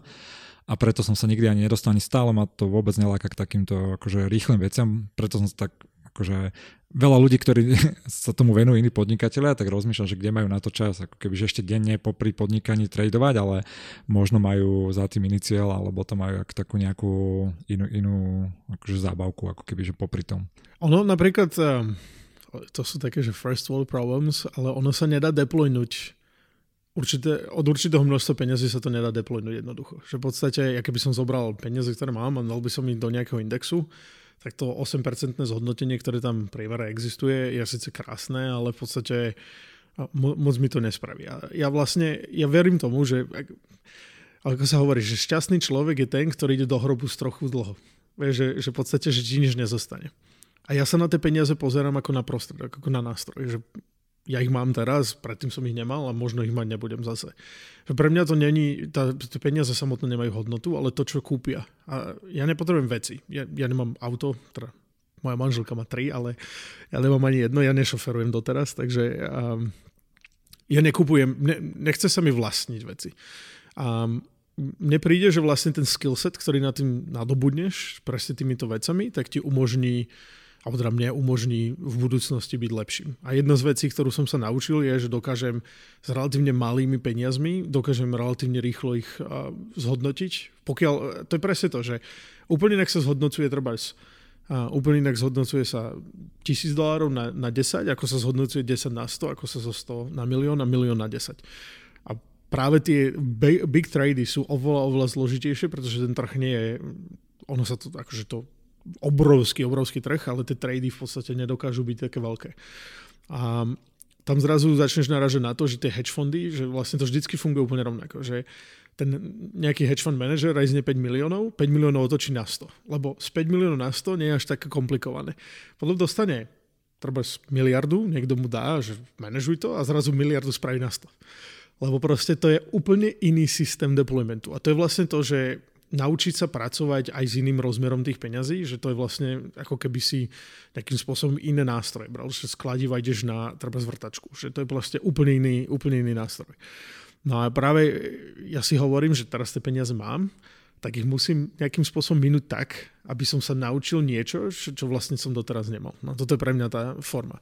Tá druhá vec je, že ja mám celkom problém v mojej firme, že vlastne tým, ako sme vyrástli, tak ja som bol zvyknutý pracovať 16 hodín denne, každý deň. Ja som nemal dovolenku, ja neviem, od, odkedy som sa asi zbavil e, z Google, možno, možno niekde tu sa občas od niečo objavilo, ale v prakticky som fakt pracoval celý čas. A zrazu, zrazu sa stalo to, že sme nabrali senior executives, ktorí v podstate nechcú, aby som im sadil na zadkom a rozprával, čo majú robiť. A prakticky takmer celý tým podobnou má 20 rokov viac skúseností, ako mám ja vo všetkom to, čo robia. Čiže sú 10 krát lepšie, ako som ja a v podstate Samozrejme, že nechcú, aby som chodil rozprávať, že takto to správ, lebo čo ja o tom viem. A na to som ich najímal, aby, aby boli lepší ako ja. Lenže zrazu som prešiel zo 16 hodín na 20 minút denne. Že proste moje rozhodnutie to 20 minút má 10 krát väčšiu hodnotu ako tých 16 hodín predtým, ale zrazu tých, je to 20 minút a nemám čo robiť.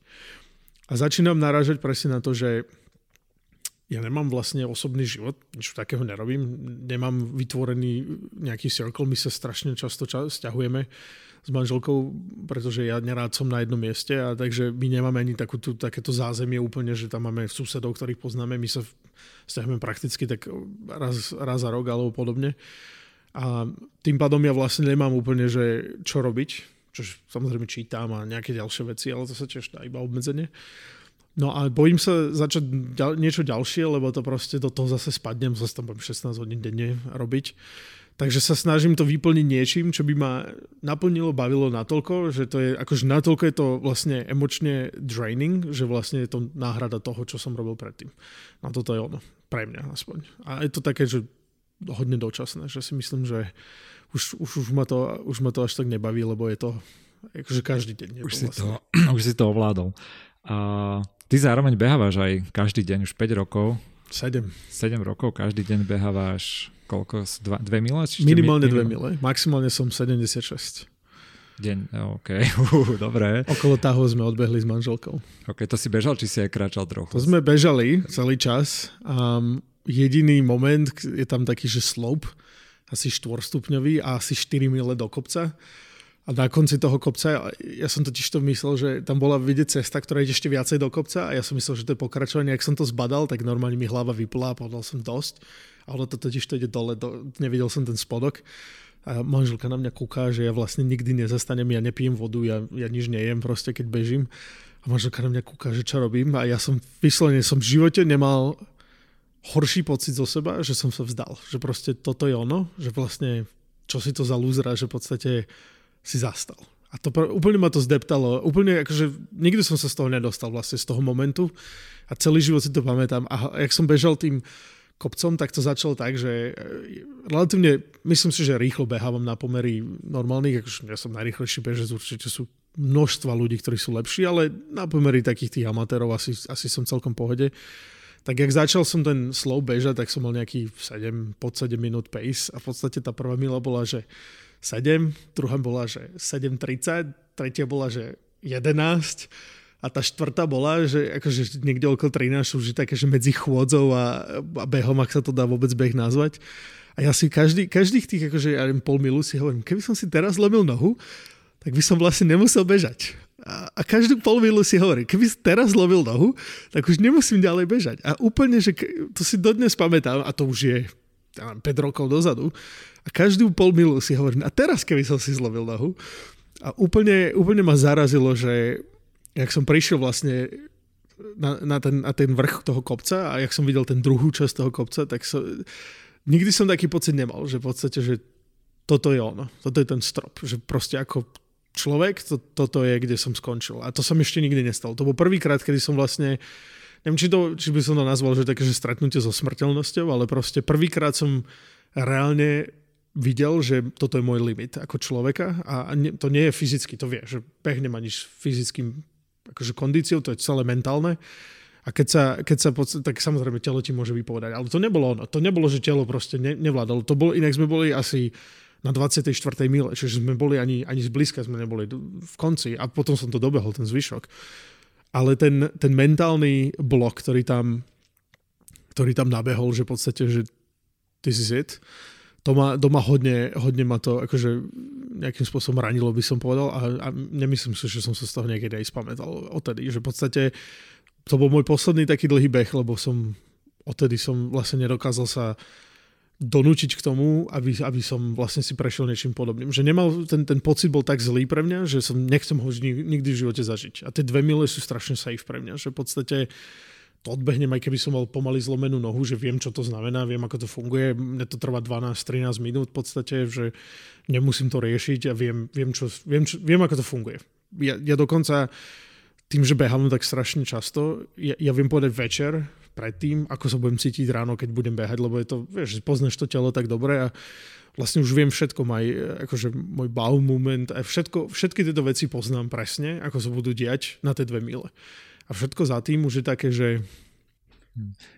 Ja presne preto behám vo športujem, že tam sa dostaneš do takýchto stavov. My sme s Mišom Meškom mali teraz takú súťaž, eh, že kto rýchlejšie vyjde na bajku jeden kopec v Taliansku a sme reálne 3 mesiace s trénermi na to trénovali a ja presne už sa to tak blížilo. Možno bolo pár týždňov do tých pretekov a tak a som si hovoril, keby som tak ochorel teraz, tak by som mal dobrú výhovorku.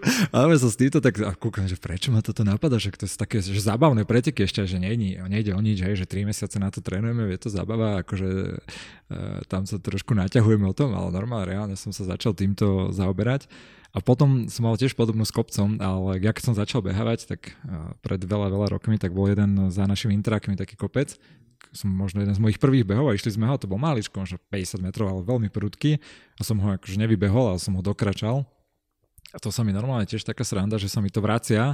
Vždy bežím teraz nejaký kopec a teraz aj, ak bývame na Mijave, veľakrát sú také kopanice a keď sú tam aj niektoré prúdke, také nie dlhé kopce, ale celkom prúdke a zrazu proste tam príde ten vysoký tep v tom kopci a tak asi hovorím, že už ma nikdy žiaden kopec nezlomí, že to už nezastanem proste už nikdy žiadnom kopci, že ho proste dobehnem aj pomaličky, ale že nezastanem, že budem akože cupitať a, a tiež si to veľakrát vtedy že, že to prečo sa že ešte 12 rokov a 15 rokov dozadu príhoda z nejakého kopca a normálne proste odvtedy som žiaden kopec akože nezastal, keď som bežal a či, čisto ako keby, že kvôli tomu, že už ma žiaden kopec nezdala normálne uh, mám takéto, takéto srandy, takže a toto má podľa mňa každý bežec alebo nejaký športovec takéto veci a vlastne cez toto sa aj celkom dobre spoznávaš a je to taká dobrá psychoterapia takéto veci si, si robiť. A mňa ste, mňa ste vy inšpirovali všetci, tak ty si behával veľmi aktívne, ja som, ja som nič nerobil vôbec, žiadny, žiadny šport, keď sme sa mi stretli a, a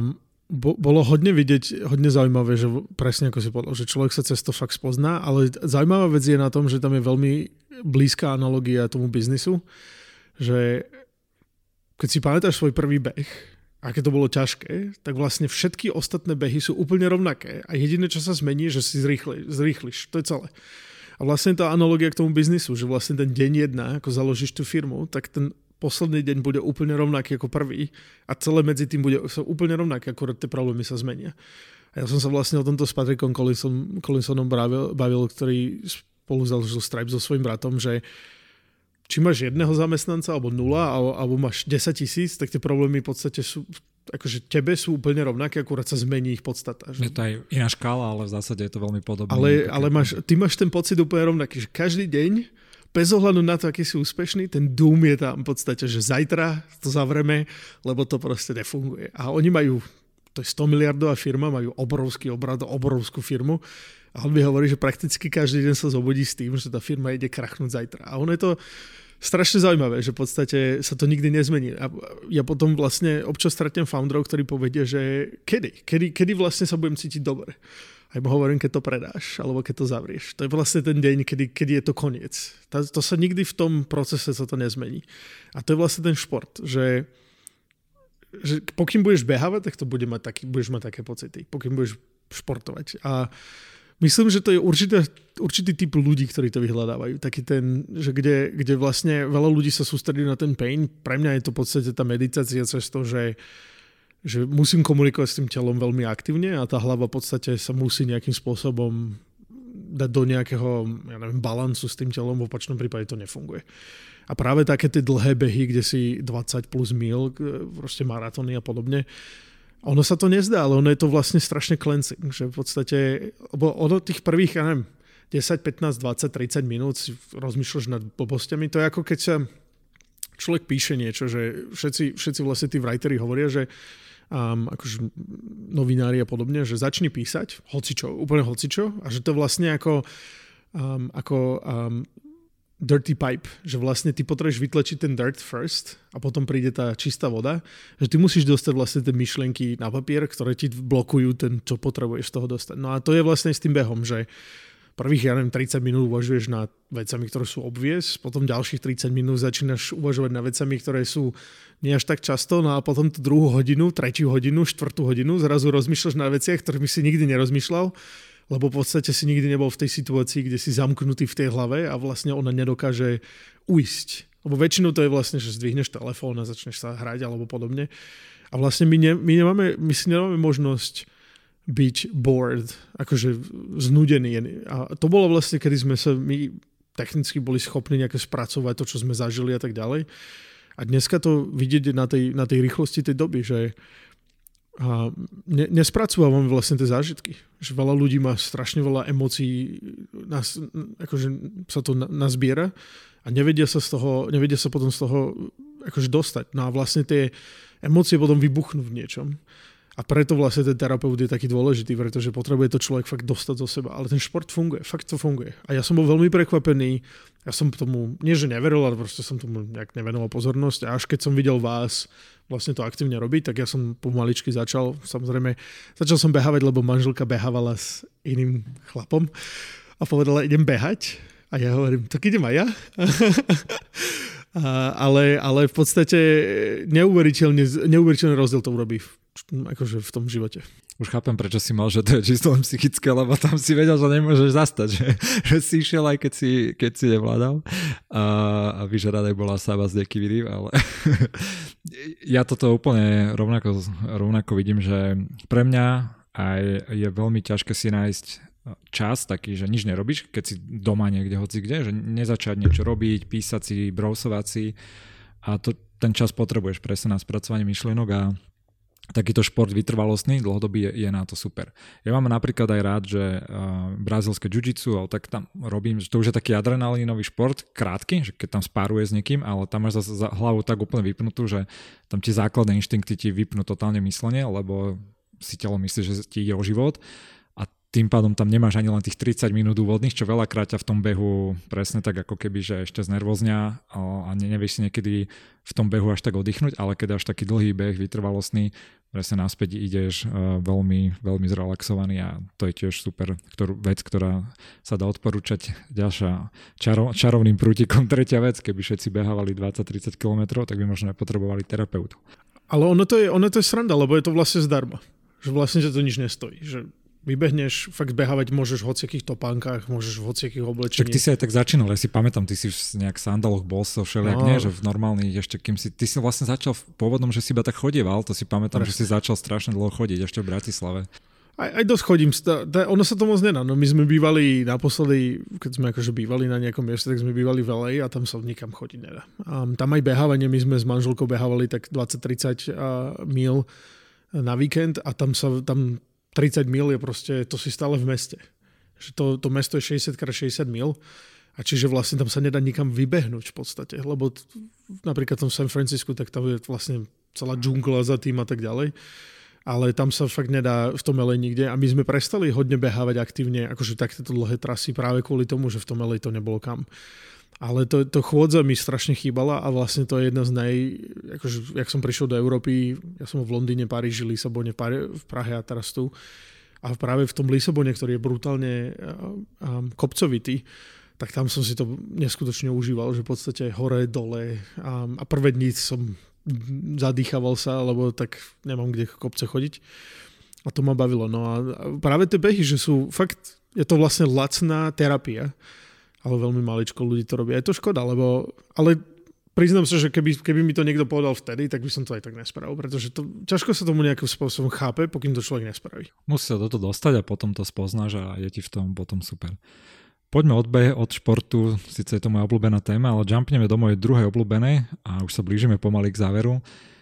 Ako ty vidíš budúcnosť také technologickej transformácie?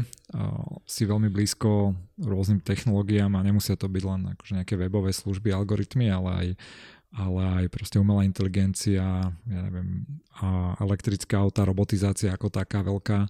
A ideš teraz do Singapúru a kde vidíš ty ten svet, že kde sa podľa teba bude uberať vzhľadom na túto technologickú transformáciu, pokiaľ to máš nejak premyslené alebo si niekde niečo videl, čítal? No to je hodne komplikovaná téma. A moja pet theory, na ktorej pracujem a snažím sa to nejakým spôsobom už spísať už asi tretím rokom a zatiaľ som neprišiel na to, ako úplne vyjadriť všetky tie myšlienky, ale už ja si myslím, že už mám ten framework celkom vyrobený, je, že v podstate ako spoločnosť prvýkrát v histórii 200 tisíc rokov máme ako druh Homo sapiens a prvýkrát v histórii vlastne nášho druhu sme sa dostali e, zo scarcity to, na abundance, to znamená z nedostatku na prebytok. Ono to samozrejme nie je distribuované umerne po celom svete, ale je to fakt vidieť. Je to, je to, je to brutálne vidieť v podstate na tom, že je to vidieť tu, že chceš um, si kúpiť parmezán, není problém. Chceš si kúpiť niečo z Ameriky, není problém. V podstate dneska, ja, ja si pamätám, keď môj otec letel niekam, tak vždycky povedal, čo vám donesiem lebo si išiel do špecifického mesta, mali špecifické veci. Dneska prídeš v Bratislave, kúpim úplne to isté, čo kúpim v New Yorku, ako kúpim v LA alebo v Singapore. Tam není vôbec žiadny rozdiel. Dokonca bol som práve v nedelu na večeri tu a suši sme mali v podstate. Že to je úplne to isté úplne všade po svete, že tá globalizácia fakt to v podstate vymazala tie rozdiely celkom dosť. No a teraz je otázka toho, že čo sa vlastne stane tej spoločnosti, ktorá, um, ktorá nepo, nemá nedostatok. No a vlastne Um, on je to hodne zaujímavé v tom, že my chceme, my by sme mali chcieť mať plnú automatizáciu aspoň toho fyzického sveta, pretože proste pracovať na pase je otrasný, to, to je otrasná skúsenosť. To by nikto, ľudia by to nemali robiť. To, to by malo byť v podstate technicky zakázané, pretože máme na to alternatívu.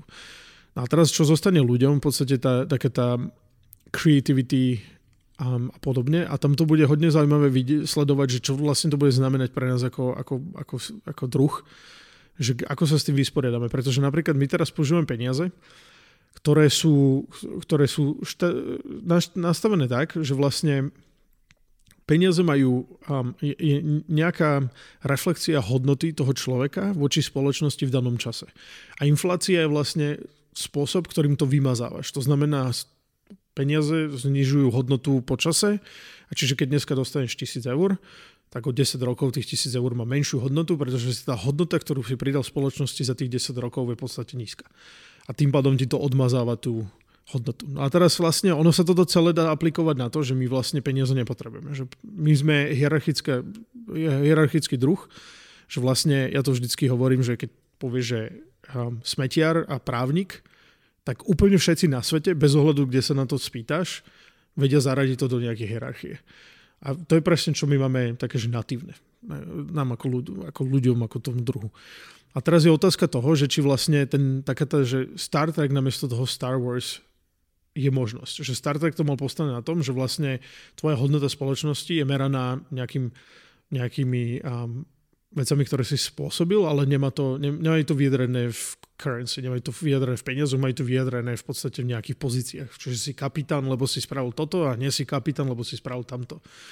A že ja som vlastne celkom zvedavý, že kam sa to vyvinie. No a druhá vec je, za posledných 40 rokov, ako sa strašne posunula tá spoločnosť technologicky, um, ono, sa, ono sa brutálne ľahko predikuje treba z rok, a brutálne ťažko sa predikuje 10. Pretože keby si sa ma 10 rokov dozadu spýtal, že čo sa stane, ono sa, ono napríklad, to sú také srandovné veci, že v 50 rokoch sa pýtali Američanov, že ako bude vyzerať 2020 a oni tam mali lietajúce mesta a tak. A to sa strašne ľahko hovorí, že vieš, že ľahko sa predstaví úplne, úplne, úplne ďaleko, úplne ľahko sa predstaví zajtra a úplne ťažko sa predstaví všetko medzi tým.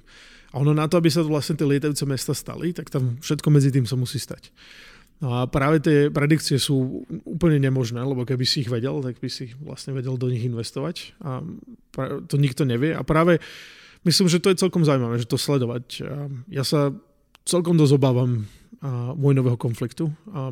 Je, je veľká, veľmi veľká šanca, že tým, že sa Xi Jinping stal doživotným v podstate prezidentom, volaj to ako chceš, tak je, on, on si musí nejakú legacy spraviť. Mao Zedong mal jednu a jeho predchodca mal druhú a on bude mať jednu. A on podľa mňa, keď si bude musieť vybrať, že ktorá to bude, tak to bude anexácia Tajvanu. Keby som si to ja musel povedať. A ten konflikt je veľmi pravdepodobný z môjho pohľadu a myslím si, že bude myslím, že to spustí lavinu veci, ktoré neviem, že či sme technicky pripravení a práve je to, je to sranda, lebo som, ak, ak by som tomu veril, tak Singapur je úplne zlé mesto, pretože je to blízko. A, Možno je to niečo, čo by si mal so svojím psychoterapeutom asi prebrať. Asi by som mal niečo prebrať, presne. A na druhú stranu proste nejakým spôsobom to chápem tak, že, alebo teraz si to ospravedlňujem tak, že Singapur je Švajčiarsko to je Švajčiarsko Ázie, že v podstate oni sa tam toho nechytajú, lebo tam všetci majú peniaze. Že vlastne v Singapur je taký, že izolovaný od všetkého, no to je technicky geograficky celkom dosť ďaleko, takže zatiaľ sa toho moc neobávam, ale, ale to, to sú nejaké veci, ktorý, s ktorými sa snažím nejakým spôsobom pracovať a ja som celkom blízko s Balaji Srinivasan, ktorý je strašne populárny v krypte, on bol CTO Coinbase a kopec iných vecí robil, on bol partner v Andreessen Horowitz on sa tiež odsťahoval teraz do Singapuru, takže je to taká cesta viacerých ľudí a, a s ním hodne riešime, že čo je vlastne dopad krypta, čo to znamená pre, pre spoločnosť, akým spôsobom sa nejakým spôsobom dokáže tá spoločnosť zorganizovať okolo toho. On samozrejme je kryptomaximalist, to znamená, že on vidí za kryptom úplne, že všetko, čo sa môže stať. Ja som taký niekde možno v strede, že myslím si, že vidím tie benefity, ale zároveň som skeptický tomu, že ľudia... On, ono to je vidieť, že ľudia proste chcú nechcem to povedať, že tyranov, ale chcú mať proste veľmi strong leadership. Že vlastne ono to bolo vidieť na Slovensku. Že, že Fico, ktorý mal veľmi jasnú agendu, ktorá bola veľmi tvrdá, tak ho ľudia mali radšej, ako keď je to proste melov a necháš tých ľudí nejakým spôsobom sa na tom podielať. Že ľudia fakt chcú mať ten leadership, ktorý je veľmi aktívny a to bolo vidieť na Trumpovi, že proste tým, že on mal jasnú, jasnú cestu, tak mal lepší ohlas, možno, že negatívny, ale lepší ohlas, ako má teraz Biden, ktorý je taký melov. Akože hej, to je asi trošku komplikovanejšia debata, ale sa mi páčilo, ako si to sám zúžil na to krypto, trošku tú budúcnosť, lebo hej, položil som tú otázku strašne široko. A skúsme to teda iba fakt, že veľmi jednoduchšie, chápem, že to by tiež bolo na samostatnú celú debatu, tú budúcnosť krypta vzhľadom na spoločnosť a ako ty vnímaš, čo tam bude lebo ja som v tom taký skeptickejší, skeptickejší tiež, že nemyslím si, že nástroj ako taký nejaký, že zásadne akože zmení chovanie ľudí, že to je len iba ako keby že iná technológia alebo niečo podobné a že nebude vďaka kryptu nejak výrazne viac demokracie alebo niečo podobného, lebo to je len nejaký technologický nástroj. Ako to ty vnímaš? Tak je to technologický nástroj, na druhú stranu má nejaké limity, ktoré sú tam automaticky nastavené. A napríklad najlepší export Ameriky, čo sa týka demokracie, neboli, neboli vojaci alebo Hollywood. Si pamätáš, keď sme boli deti a začali sme pozerať americké filmy, my vieme viac o americkom školstve, ako vieme o slovenskom. Pretože si videl tie high schools tam a videl si všetky tie veci ja viem, ja viem, treba také, že ja neviem, um, tie recitály, ktoré tam oni majú, vieš, tie dance a takéto, to, to u nás ani neexistuje a napriek tomu vie všetko o nich. Ja som pozeral len Ramba a takéto veci. Tak, ale, ale to platí aj na toto, vieš, že proste vie všetko o, americké, o americkom vojsku.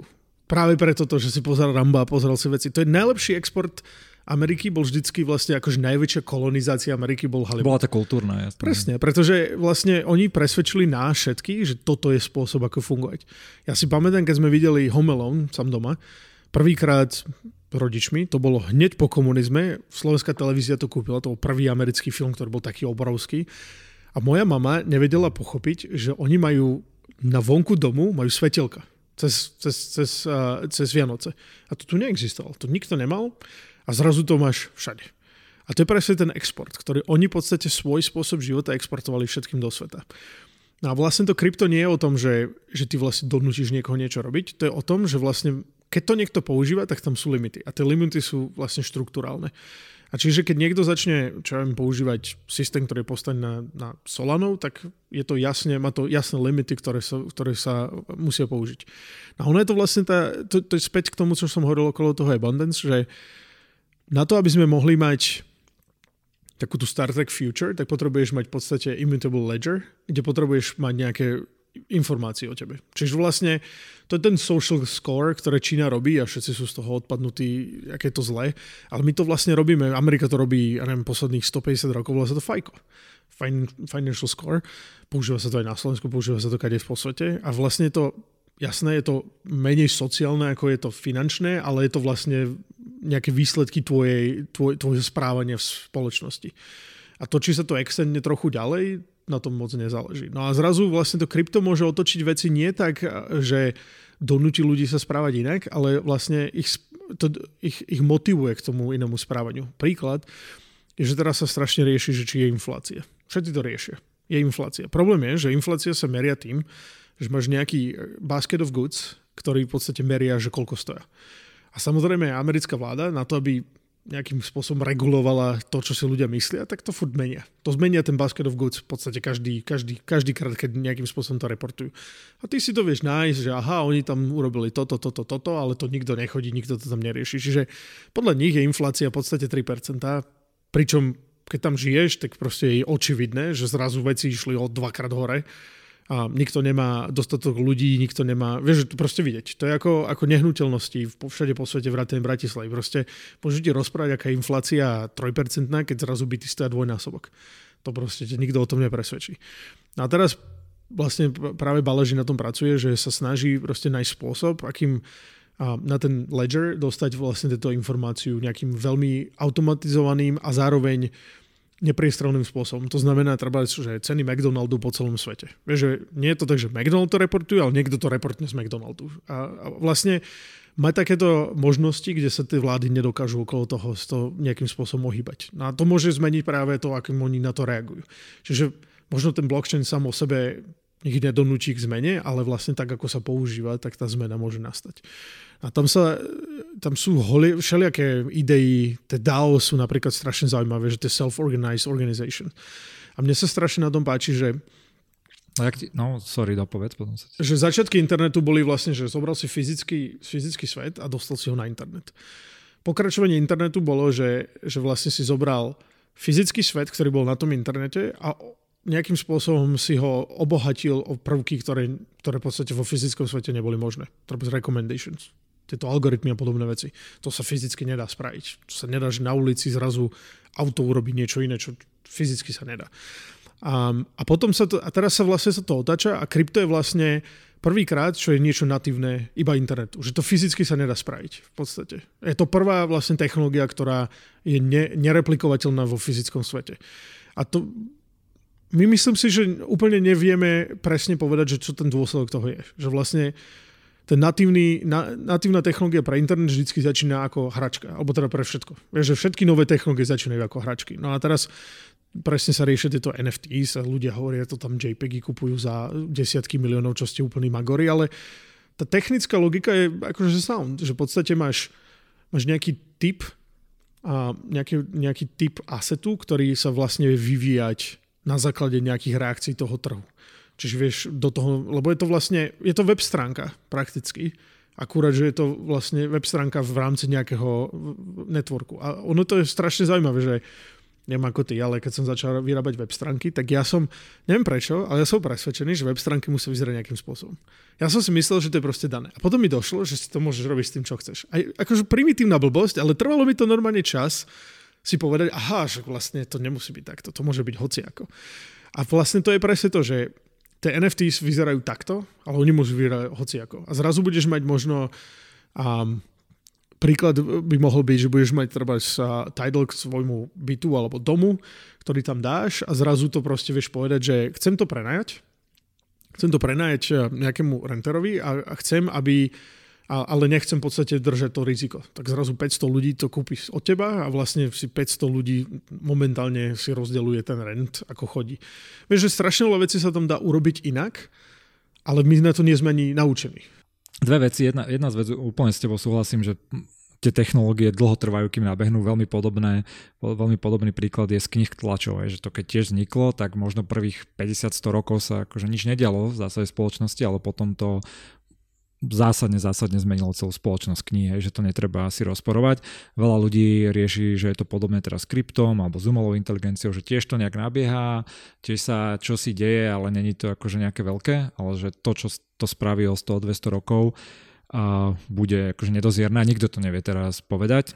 Toto si myslím, že platí oveľa viac z môjho pohľadu o umelej inteligencii ako o krypte, ale ja som taký trošku kryptoskeptik v tom, lebo skúsim taký príklad, že povedal si s tými McDonaldmi, že ja nevidím dôvod, prečo keby niekto chcel akože zreportovať všetky McDonaldy, ceny, že prečo sa to nedá postaviť na terajších technológiách. Teraz to na programe, okrem tej dôveryhodnosti, ale to dôveryhodnosť vždy tam bude o tých dátach aj, hej? čiže aj keď to budeš mať v nejakom blockchaine čomkoľvek, tak ja môžem stále rozporovať, že nejaký chalan, ktorý reportuje z afgánskeho McDonaldu, tam posiela random čísla a tým pádom to celé ničí aj jedno, ako keby na akej technológii to ide. Hej? Čiže ja skôr som v taký v tom, že je to niečo, čo sám úplne neviem uchopiť. Vieš, keď to je to podobné, ak si ty s tým Pexom ešte na začiatku hovoril, že čo si je ten trh taký divný v tejto fáze, aspoň pre mňa v tom krypte, že niečo tam je, nejakí ľudia hovoria, že majú problémy, sú na to nejaké riešenia, ale ešte sa to úplne akože ne, ne, nemečlo. Takže... Aby som ti iba k tomu McDonaldu povedal, tak oni, oni majú presne to, co sú presne tie problémy, ktoré sú viditeľné, takže oni to riešia, volá sa to, že Oracle, a to je vlastne staking. Že, čiže ten človek, čo to reportuje v Afganistane z McDonaldu, povie, OK, toto je cena a ja dávam, ja neviem, dolár na to, že to je cena. A teraz vlastne ten trh sa nejakým spôsobom stakuje proti tomu a za to. A oni, oni vlastne to je, celé je to postavené na incentívach. Že to, to, a Charlie Munger to vždycky hovorí, že show me the incentive, I will show you the results. A to je presne o tom, že ľudia sú proste hnaní týmito incentívami. A ja nehovorím, že to je riešenie, ale proste tieto riešenia sa tam otvárajú. A práve tým, že je to natívna internetová technológia, ktorá nebola nikdy predtým, tak hodne týchto vecí sa bude musieť zistiť.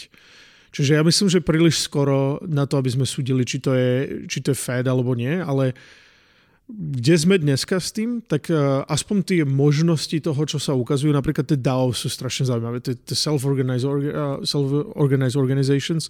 Tá idea, že vlastne nemáš že nemusíš mať niekoho, kto to založí, nemusíš mať niekoho, kto to riadi, nemusíš mať niekoho... Oni sú vlastne aj nejaké, nejaké firmy to skúsili po svete, um, kde vlastne, že celá firma je relatívne otvorená a tak ďalej, ale je to relatívne výnimočné, tak toto je niečo, čo sa oni skúsajú, že čo keby si založil firmu, alebo teda akože organizáciu, ktorá vlastne je spravená iba v tom virtuálnom svete. A teraz napríklad sa strašne ľudí smeje Zuckerbergovi z toho metov. Ale mňa keď sa na to ľudia pýtajú, tak vždycky im poviem to isté. Ja, Zuckerberg je posledný človek, proti ktorému by som išiel, pretože keď začal, tu, začal Facebook, tak sa mu všetci smiali, že to je blbá stránka s fotkami ľudí. Potom sa mu smiali, že keď mobile začal, že vlastne vy ste iba dinosaurus na desktope a nič mobile a zrazu vyhrali úplne celý mobile. Potom kúpil Instagram za miliardu. Nebol jediný človek, ktorý by zdvihol ruku a povedal, no, no, no, no, no, no to, toto je zlé. Všetci sa mu smiali, že je to debil, a zrovna všetci, čo dneska toho chcú chodiť regulovať, tak mu vykrikovali, že, že v podstate, teda mu, sa mu smiali vtedy. Potom kúpil WhatsApp za 18, to, to bolo ešte horšie, tam ľudia proste nevedeli to rozdýchať, že aký to idiot. Potom kúpil Oculus, zase to isté, a dneska Meta. A proste historicky, aj keby toto bola chyba, tak historicky by som si nedovolil ísť oproti nemu. No a pokiaľ tá meta vyjde, že akože bez ohľadu na to, či to on spraví alebo niekto iný, tak ten svet sa bude musieť organizovať inak. Lebo ten virtuálny svet proste nemôže reflektovať ten fyzický. A jedna z vecí, ktorá je veľmi zaujímavá, keď napríklad sa bavíme o VR, tak tým, že my máme špecifický spôsob života, že máme určité resursy, ktoré, ktoré, ktorými si môžeme dovoliť určitý spôsob života, to nie je pravda pre väčšinu ľudí. Vieš, že väčšina ľudí žije vo svete, kde, kde majú možno 5 minút akože easy alebo happy a potom zvyšok je proste relatívne ťažký. A my máme takú bublinu, že v podstate žijeme vlastne vo svete, ktorý sme si prispôsobili okolo seba, neopačne, že my sa neprispôsobíme k tomu svetu. Veľmi málo ľudí si to môže dovoliť. A tam vlastne ten VR je zaujímavý, taký ten escape from real, reality. No a on, nikto nechce uísť z reality ťažkého sveta do niečoho, čo bude úplne rovnaké. Čiže vlastne to, čo sa stane ďalej, bude musieť vyzerať úplne inak, ako to, na čo sme zvyknutí. A tam vlastne, keď čítaš tie sci-fi, tak um, skoro všetky sci-fi to vlastne aplikujú takmer rovnako. Že v podstate zoberú, čo je fyzický svet a iba to nejako extendnú na ten digital. Ale podľa mňa ten digital svet bude vyzerať úplne inak, ako vyzerá ten fyzický. Dokonca tak, že možno, že keby sme sa teda spätne sa pozrieme 50 rokov teraz, tak nebudeme vedieť povedať, že ako sme sa tam iba dostali, pretože to je úplne, úplne niečo iné.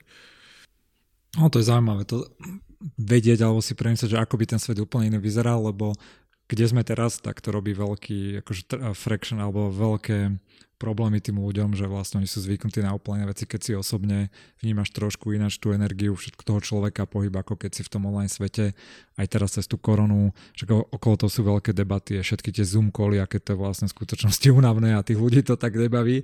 A ako si všetci myslí, že keby ti to niekto pred desiatimi rokmi povedal 15, že budeš môcť meetingy akože robiť online, tak budeš celý rád a teraz keď, ich, keď to máš, tak minule niekto išiel na stredko 3 hodiny uh, za mnou a že však si dáme kol, že nemusíš tu kvôli tomu iba ísť do Bratislavy. A že nie, nie, ja chcem vypadnúť, ja sa chcem stretnúť konečne s nejakým človekom. Takže tam bude aj taký tlak naspäť podľa mňa pri tej transformácii ľudí do, do úplne toho virtuálneho sveta. Dobre, už sme úplne že na konci a teraz také štandardné dve, tri otázky. Povedz mi nejaký tvoj najobľúbenejší tool. Môj najobľúbenejší tool? Hm. Asi leaf blower. A keďže padá liste, tak to nemusím zametať. To, toto na Slovensku ešte máme, ale to je z tých filmov amerických, áno, tam to poznám, jasne. A čo sa týka teraz, by som, že nejakú aktuálnu, buď knihu, zdroj, podcasty, vlogy, že čo čítáš na nejakej pravidelnej báze, alebo nejakú knihu aktuálnu, poslednú, ktorú by si vedel odporučiť, že nie je taká, ktorá je že stará, teraz si sa k nej dostal, ale nejak taká, ktorá rozpráva o veciach, ktoré sa dejú, dejú teraz. Ja čítam toho hodne veľa a ja mám na blogu, je to len že bookshelf, mám tam asi tisíc kníh, ktoré som prečítal. Ja čítam, to je asi jedna z mála vecí, ktorých veľ, veľmi oceňujem od mojich rodičov, že do mňa nabili to čítanie a ja v podstate čítam fakt, fakt veľa. A ja som teraz tým, že som tu, tak ja som, ako hovorím, som behol do a kúpil som všetko, čo sa nedá kúpiť v Amerike, takže som si kúpil uh, Inovácie Baťa a knihy okolo Baťovi a kúpil som si tú knihu o Kellnerovi, kúpil som si knihy o ľuďoch, ktorí v podstate nemám možnosť uh, dostať sa. A práve tá Kernerová kniha bola veľmi zaujímavá, lebo sú to vlastne viacero autorov, že vlastne sú tam rôzni ľudia, ktorí o ňom rozprávajú. A čo mi tam prišlo hodne zaujímavé je, že vlastne ten ako sa to v Amerike povie, to juxtaposition a medzi tým, že človek, ktorý vyrobil niečo veľmi obrovské z malého, z malého miesta, ale zároveň nedával naspäť tej krajine napriek tomu, že tam žil. Že oni tam, hodne to tam riešia, že v podstate prečo a akým spôsobom a, a strašne mi to príde zaujímavé, lebo napríklad jedna, toto je veľká diskusia, keď ja mám s ľuďmi teraz zo Slovenska tak, že, že kde som doma. A vlastne pre mňa je to nikde a tým pádom vlastne nikde neinvestujem. A nemyslím to teraz akože do firiem alebo podobne, ale všeobecne do, toho, do tej spoločnosti. Lebo to nie je o peniazoch, to je o tom, že čo dáš zo seba. A vlastne ja som Slovensko nesledujem posledných povedzme 80 rokov, nesledujem Čechy, nesledujem moc Ameriku, moc sa mi to tam nechce sledovať a zrazu vlastne som takom, že, že som citizen of Mars, že v podstate, že neinvestujem vlastne do svojej vlastnej spoločnosti a ono to, ono to je obrovská chyba pretože v podstate nemôže tá spoločnosť sa vyvíjať, keď do nič nedávaš. A, a vlastne vždycky, keď máš taký ten zero sum game prístup, že vlastne iba berie, že nič nevraciaš, tak potom to tak aj vyzerá. A, a nehovorím, že mi to otvorilo oči, ale proste vlastne cez, tu, cez, cez tie príbehy okolo kernela som, som, sa, som si možno, že nejakým spôsobom uvedomil, že vlastne možno, že, možno, že vlastne jeho celá legacy je to že vlastne nedal naspäť tej spoločnosti namiesto toho, že vybudoval niečo zásadné, pretože to fakt nie je o tých resursoch, to je o tom, že ľudia, ktorí majú oveľa menej, dajú oveľa viac. A ľudia sú, a to, nie, to tiež nie je ani tá generosity, to je proste fakt investícia. A, a celkom ma to zarazilo, že vlastne som nad tým sa nikdy takto nezamyslel a, a vlastne nutí ma to teraz prehodnotiť môj prístup tomu, k tej spoločnosti, v ktorej som. A hlavne môj, môj problém je presne to, že sa často stiahujeme, stiahujeme sa, my sme sa aj v rámci Kalifornie presťahli zo San Francisca do LA, zo LA do San Diego. A, nemám, tým, že nemáme nejakú takúto stálu bázu, tak uh, vlastne nikdy nemám také, že to, a toto sú moji ľudia. A zo Slovenska som tak dávno odišiel, že vlastne nemám ten vzťah. A nejakým, to, nejakým spôsobom ma to celkom zasiahlo, takže to bolo celkom zaujímavé. A ja inak čítam fakt v podstate úplne random veci. Nemám tam nejakú štruktúru v tom. Mňa tam, mňa tam bavia relatívne zaujímavé, akože randomné knihy, ale čo ma strašne bavilo, boli, že Greenlights od Matthew McConaughey. Výborná kniha, musím sa priznať, že ja akože moc takýchto knih nečítam, moc sa mi to nechce, ale toto bola taká, že jedna z malá knih, kde som proste, som ju dočítal až na jeden hod v podstate a strašne ma bavila. Hodne taký veľmi akože transparentný, otvorený prístup. Aj, aj z nejakého dôvodu, úplne, že nabudila úplne iným spôsobom ako iné knihy, ktoré čítavam a, a veľmi, veľmi akože veľký dopad mala na mňa. Prekvapivo na to, že je to vlastne herec, ktorý um, funguje v Hollywoode. Mne Mišo Meško odporúčal, že ako audio knihu, tým, že on, on ju nahovoril aj, že je herec, že to znie akože brutálne, že je to strašne super, ale ja nemám moc času na audioknihy, ale hej, čítam ju, je ináč, je ináč výborná, ale s tým Kellnerom si mi dobre nahral na takú poslednú otázku, ktorou sa každý trápi a ja, takže prečo to všetko robíš? Že má to, čo teraz robíš, nejaký taký akože väčší zmysel pre teba osobne, že máš za tým nejakú víziu, niečo, ako keby nejaký tvoj osobný zmysel života? Ako sa na to pozeráš? Tak ja vždycky ľuďom hovorím, že všetci sa bojíme nejakého zlyhania, ale tie zlyhania majú rôzne typy. Um, sú finančné, sociálne a podobne. A moje zlyhanie, ktorého sa ja najviac bojím, je tá failure of ambition. Že v podstate nenaplním nejakú ambíciu, ktorú mám. A neviem, čo tá ambícia je. Proste tá ambícia je niečo nekonečné, ktoré je veľmi ďaleko a to som sa naučil od môjho otca, ktorý povedal, dávaj si pozor na to, kde si dáš tú latku, lebo ju dosiahneš a potom tam nič není. A ono je to strašne srandovné, lebo ako hovorím, vyrastal som v relatívne chudobnej rodine na malej dedine a, a zrazu proste, vieš, si povieš, že latka je čo, že budem kozmonaut, no ako by si sa tam asi tak dostal. Ale to, čo Disney povedal, že keď si to dokážeš vysnívať, tak to dokážeš aj urobiť, asi celkom funguje. Fakt, že je to tá motivácia, ktorá ťa dostane tam a väčšina ľudí je neuveriteľne šikovných. Ak fakt sa dokážu dostať tam chcú. A zrazu tá latka v podstate ju nastavíš príliš nízko a to vlastne toto zastaví, že tam ďalej za tým nič nie je. Čiže moja ambícia je fakt nekonečná. Není to také, že chcem byť najbohatší na svete alebo najviac známy alebo mať najväčší impact. Skôr je to také, že proste tá ambícia nemá nejaký limit. Nemá, nie to postavené na nejakom konkrétnom cieli. Je to skôr o tom, že proste pokiaľ mám na to možnosť, tak to musím aj do, akože musím za, za tým ísť. A, a v podstate je to taký zaujímavý driver, lebo na, napríklad pre mňa peniaze s tým, že ja som ich dlho nemal a potom som mal a potom som zase nemal a potom som mal, um, tak uh, mám taký zvláštny vzťah s nimi, že v podstate na nich mi veľmi nezáleží a zároveň ich potrebujem mať nejakým spôsobom, akože potrebujem sám sebe dokázať, že, že ich mám. A čiže ja napríklad žijem v veľmi drahých hoteloch, bez ohľadu na to, že či tie hotely potrebujem alebo nie. Ja, ja potrebujem tu, tu, tu, akože mať ten feedback toho, že to môžem. A to, to, mi, to, mi, to mi pomáha sa tak nejako interne, akože vnútorne sa nejako ukludniť a mať, ma, mať akože naplňam vlastne, čo potrebujem. A tie peniaze samotné ma netrapia, ale vlastne to, to ako, ako, ako ich dokážem nejakým spôsobom um, akože to vidieť, ten impact, tak tam to je. No a vlastne napríklad práve jedna z vecí, ktorú uh, som čítal vlastne o Rockefellerovi, neviem, či si čítal Titan, to je výborná kniha. On, on napísal aj ďalšiu, vlastne to, že House of Morgan od JP Morgan, obidve od, veľmi odporúčam. Tak on tam písal Rockefellerovi, že Rockefeller v podstate on povedal, že niekedy akože v mladosti, on povedal, že vlastne on je, on bol, post, akože on bol veľmi veriaci, on povedal, že Boh ho dal na svet, aby, aby pomohol tomu svetu. A že on vlastne ide byť filantrop. A on preto vlastne tlačil na to, že chce toľko peňazí a chce, chce mať vlastne toľko peňazí, lebo on chcel v podstate ich vrážať naspäť do tej filantropie. Myslíš, že to mal tak premyslené už predtým? Tak akože... Či to tak Revisionist history je kadečo, ale, ale faktom je, že Rockefeller, vďaka nemu existuje toľko vecí, ktoré dneska ľudia si to neuvedomujú on v podstate založil Chicago University, celú ju v podstate finančne utiahol, odkiaľ prichádzajú dneska všetci ekonomovia sveta. A je to naj, najprestižnejšia univerzita na svete, čo sa týka ekonomie.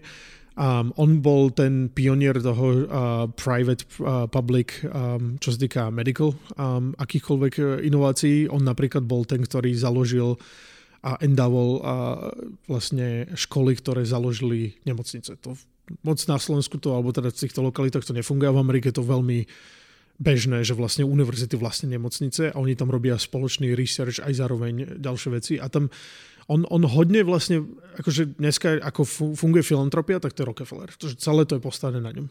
Bez ohľadu na to, či to mal akože extrémne premyslené alebo nie, tak on vlastne aj za života väčšinu svojho majetku odovzdal predtým, ako umrel. to dneska kopec ľudí je takých ako Warren Buffett a podobný, ktorí držia, držia, držia a keď umrú, tak to dostane. Ale v podstate on bol taký, že on v jednom momente vlastnil um, takmer jedno GDP celého, celej Ameriky. Už sa nikto nikdy nedostal tak ďaleko, akože v takej mase peňazí v pomere toho, čo tá krajina je.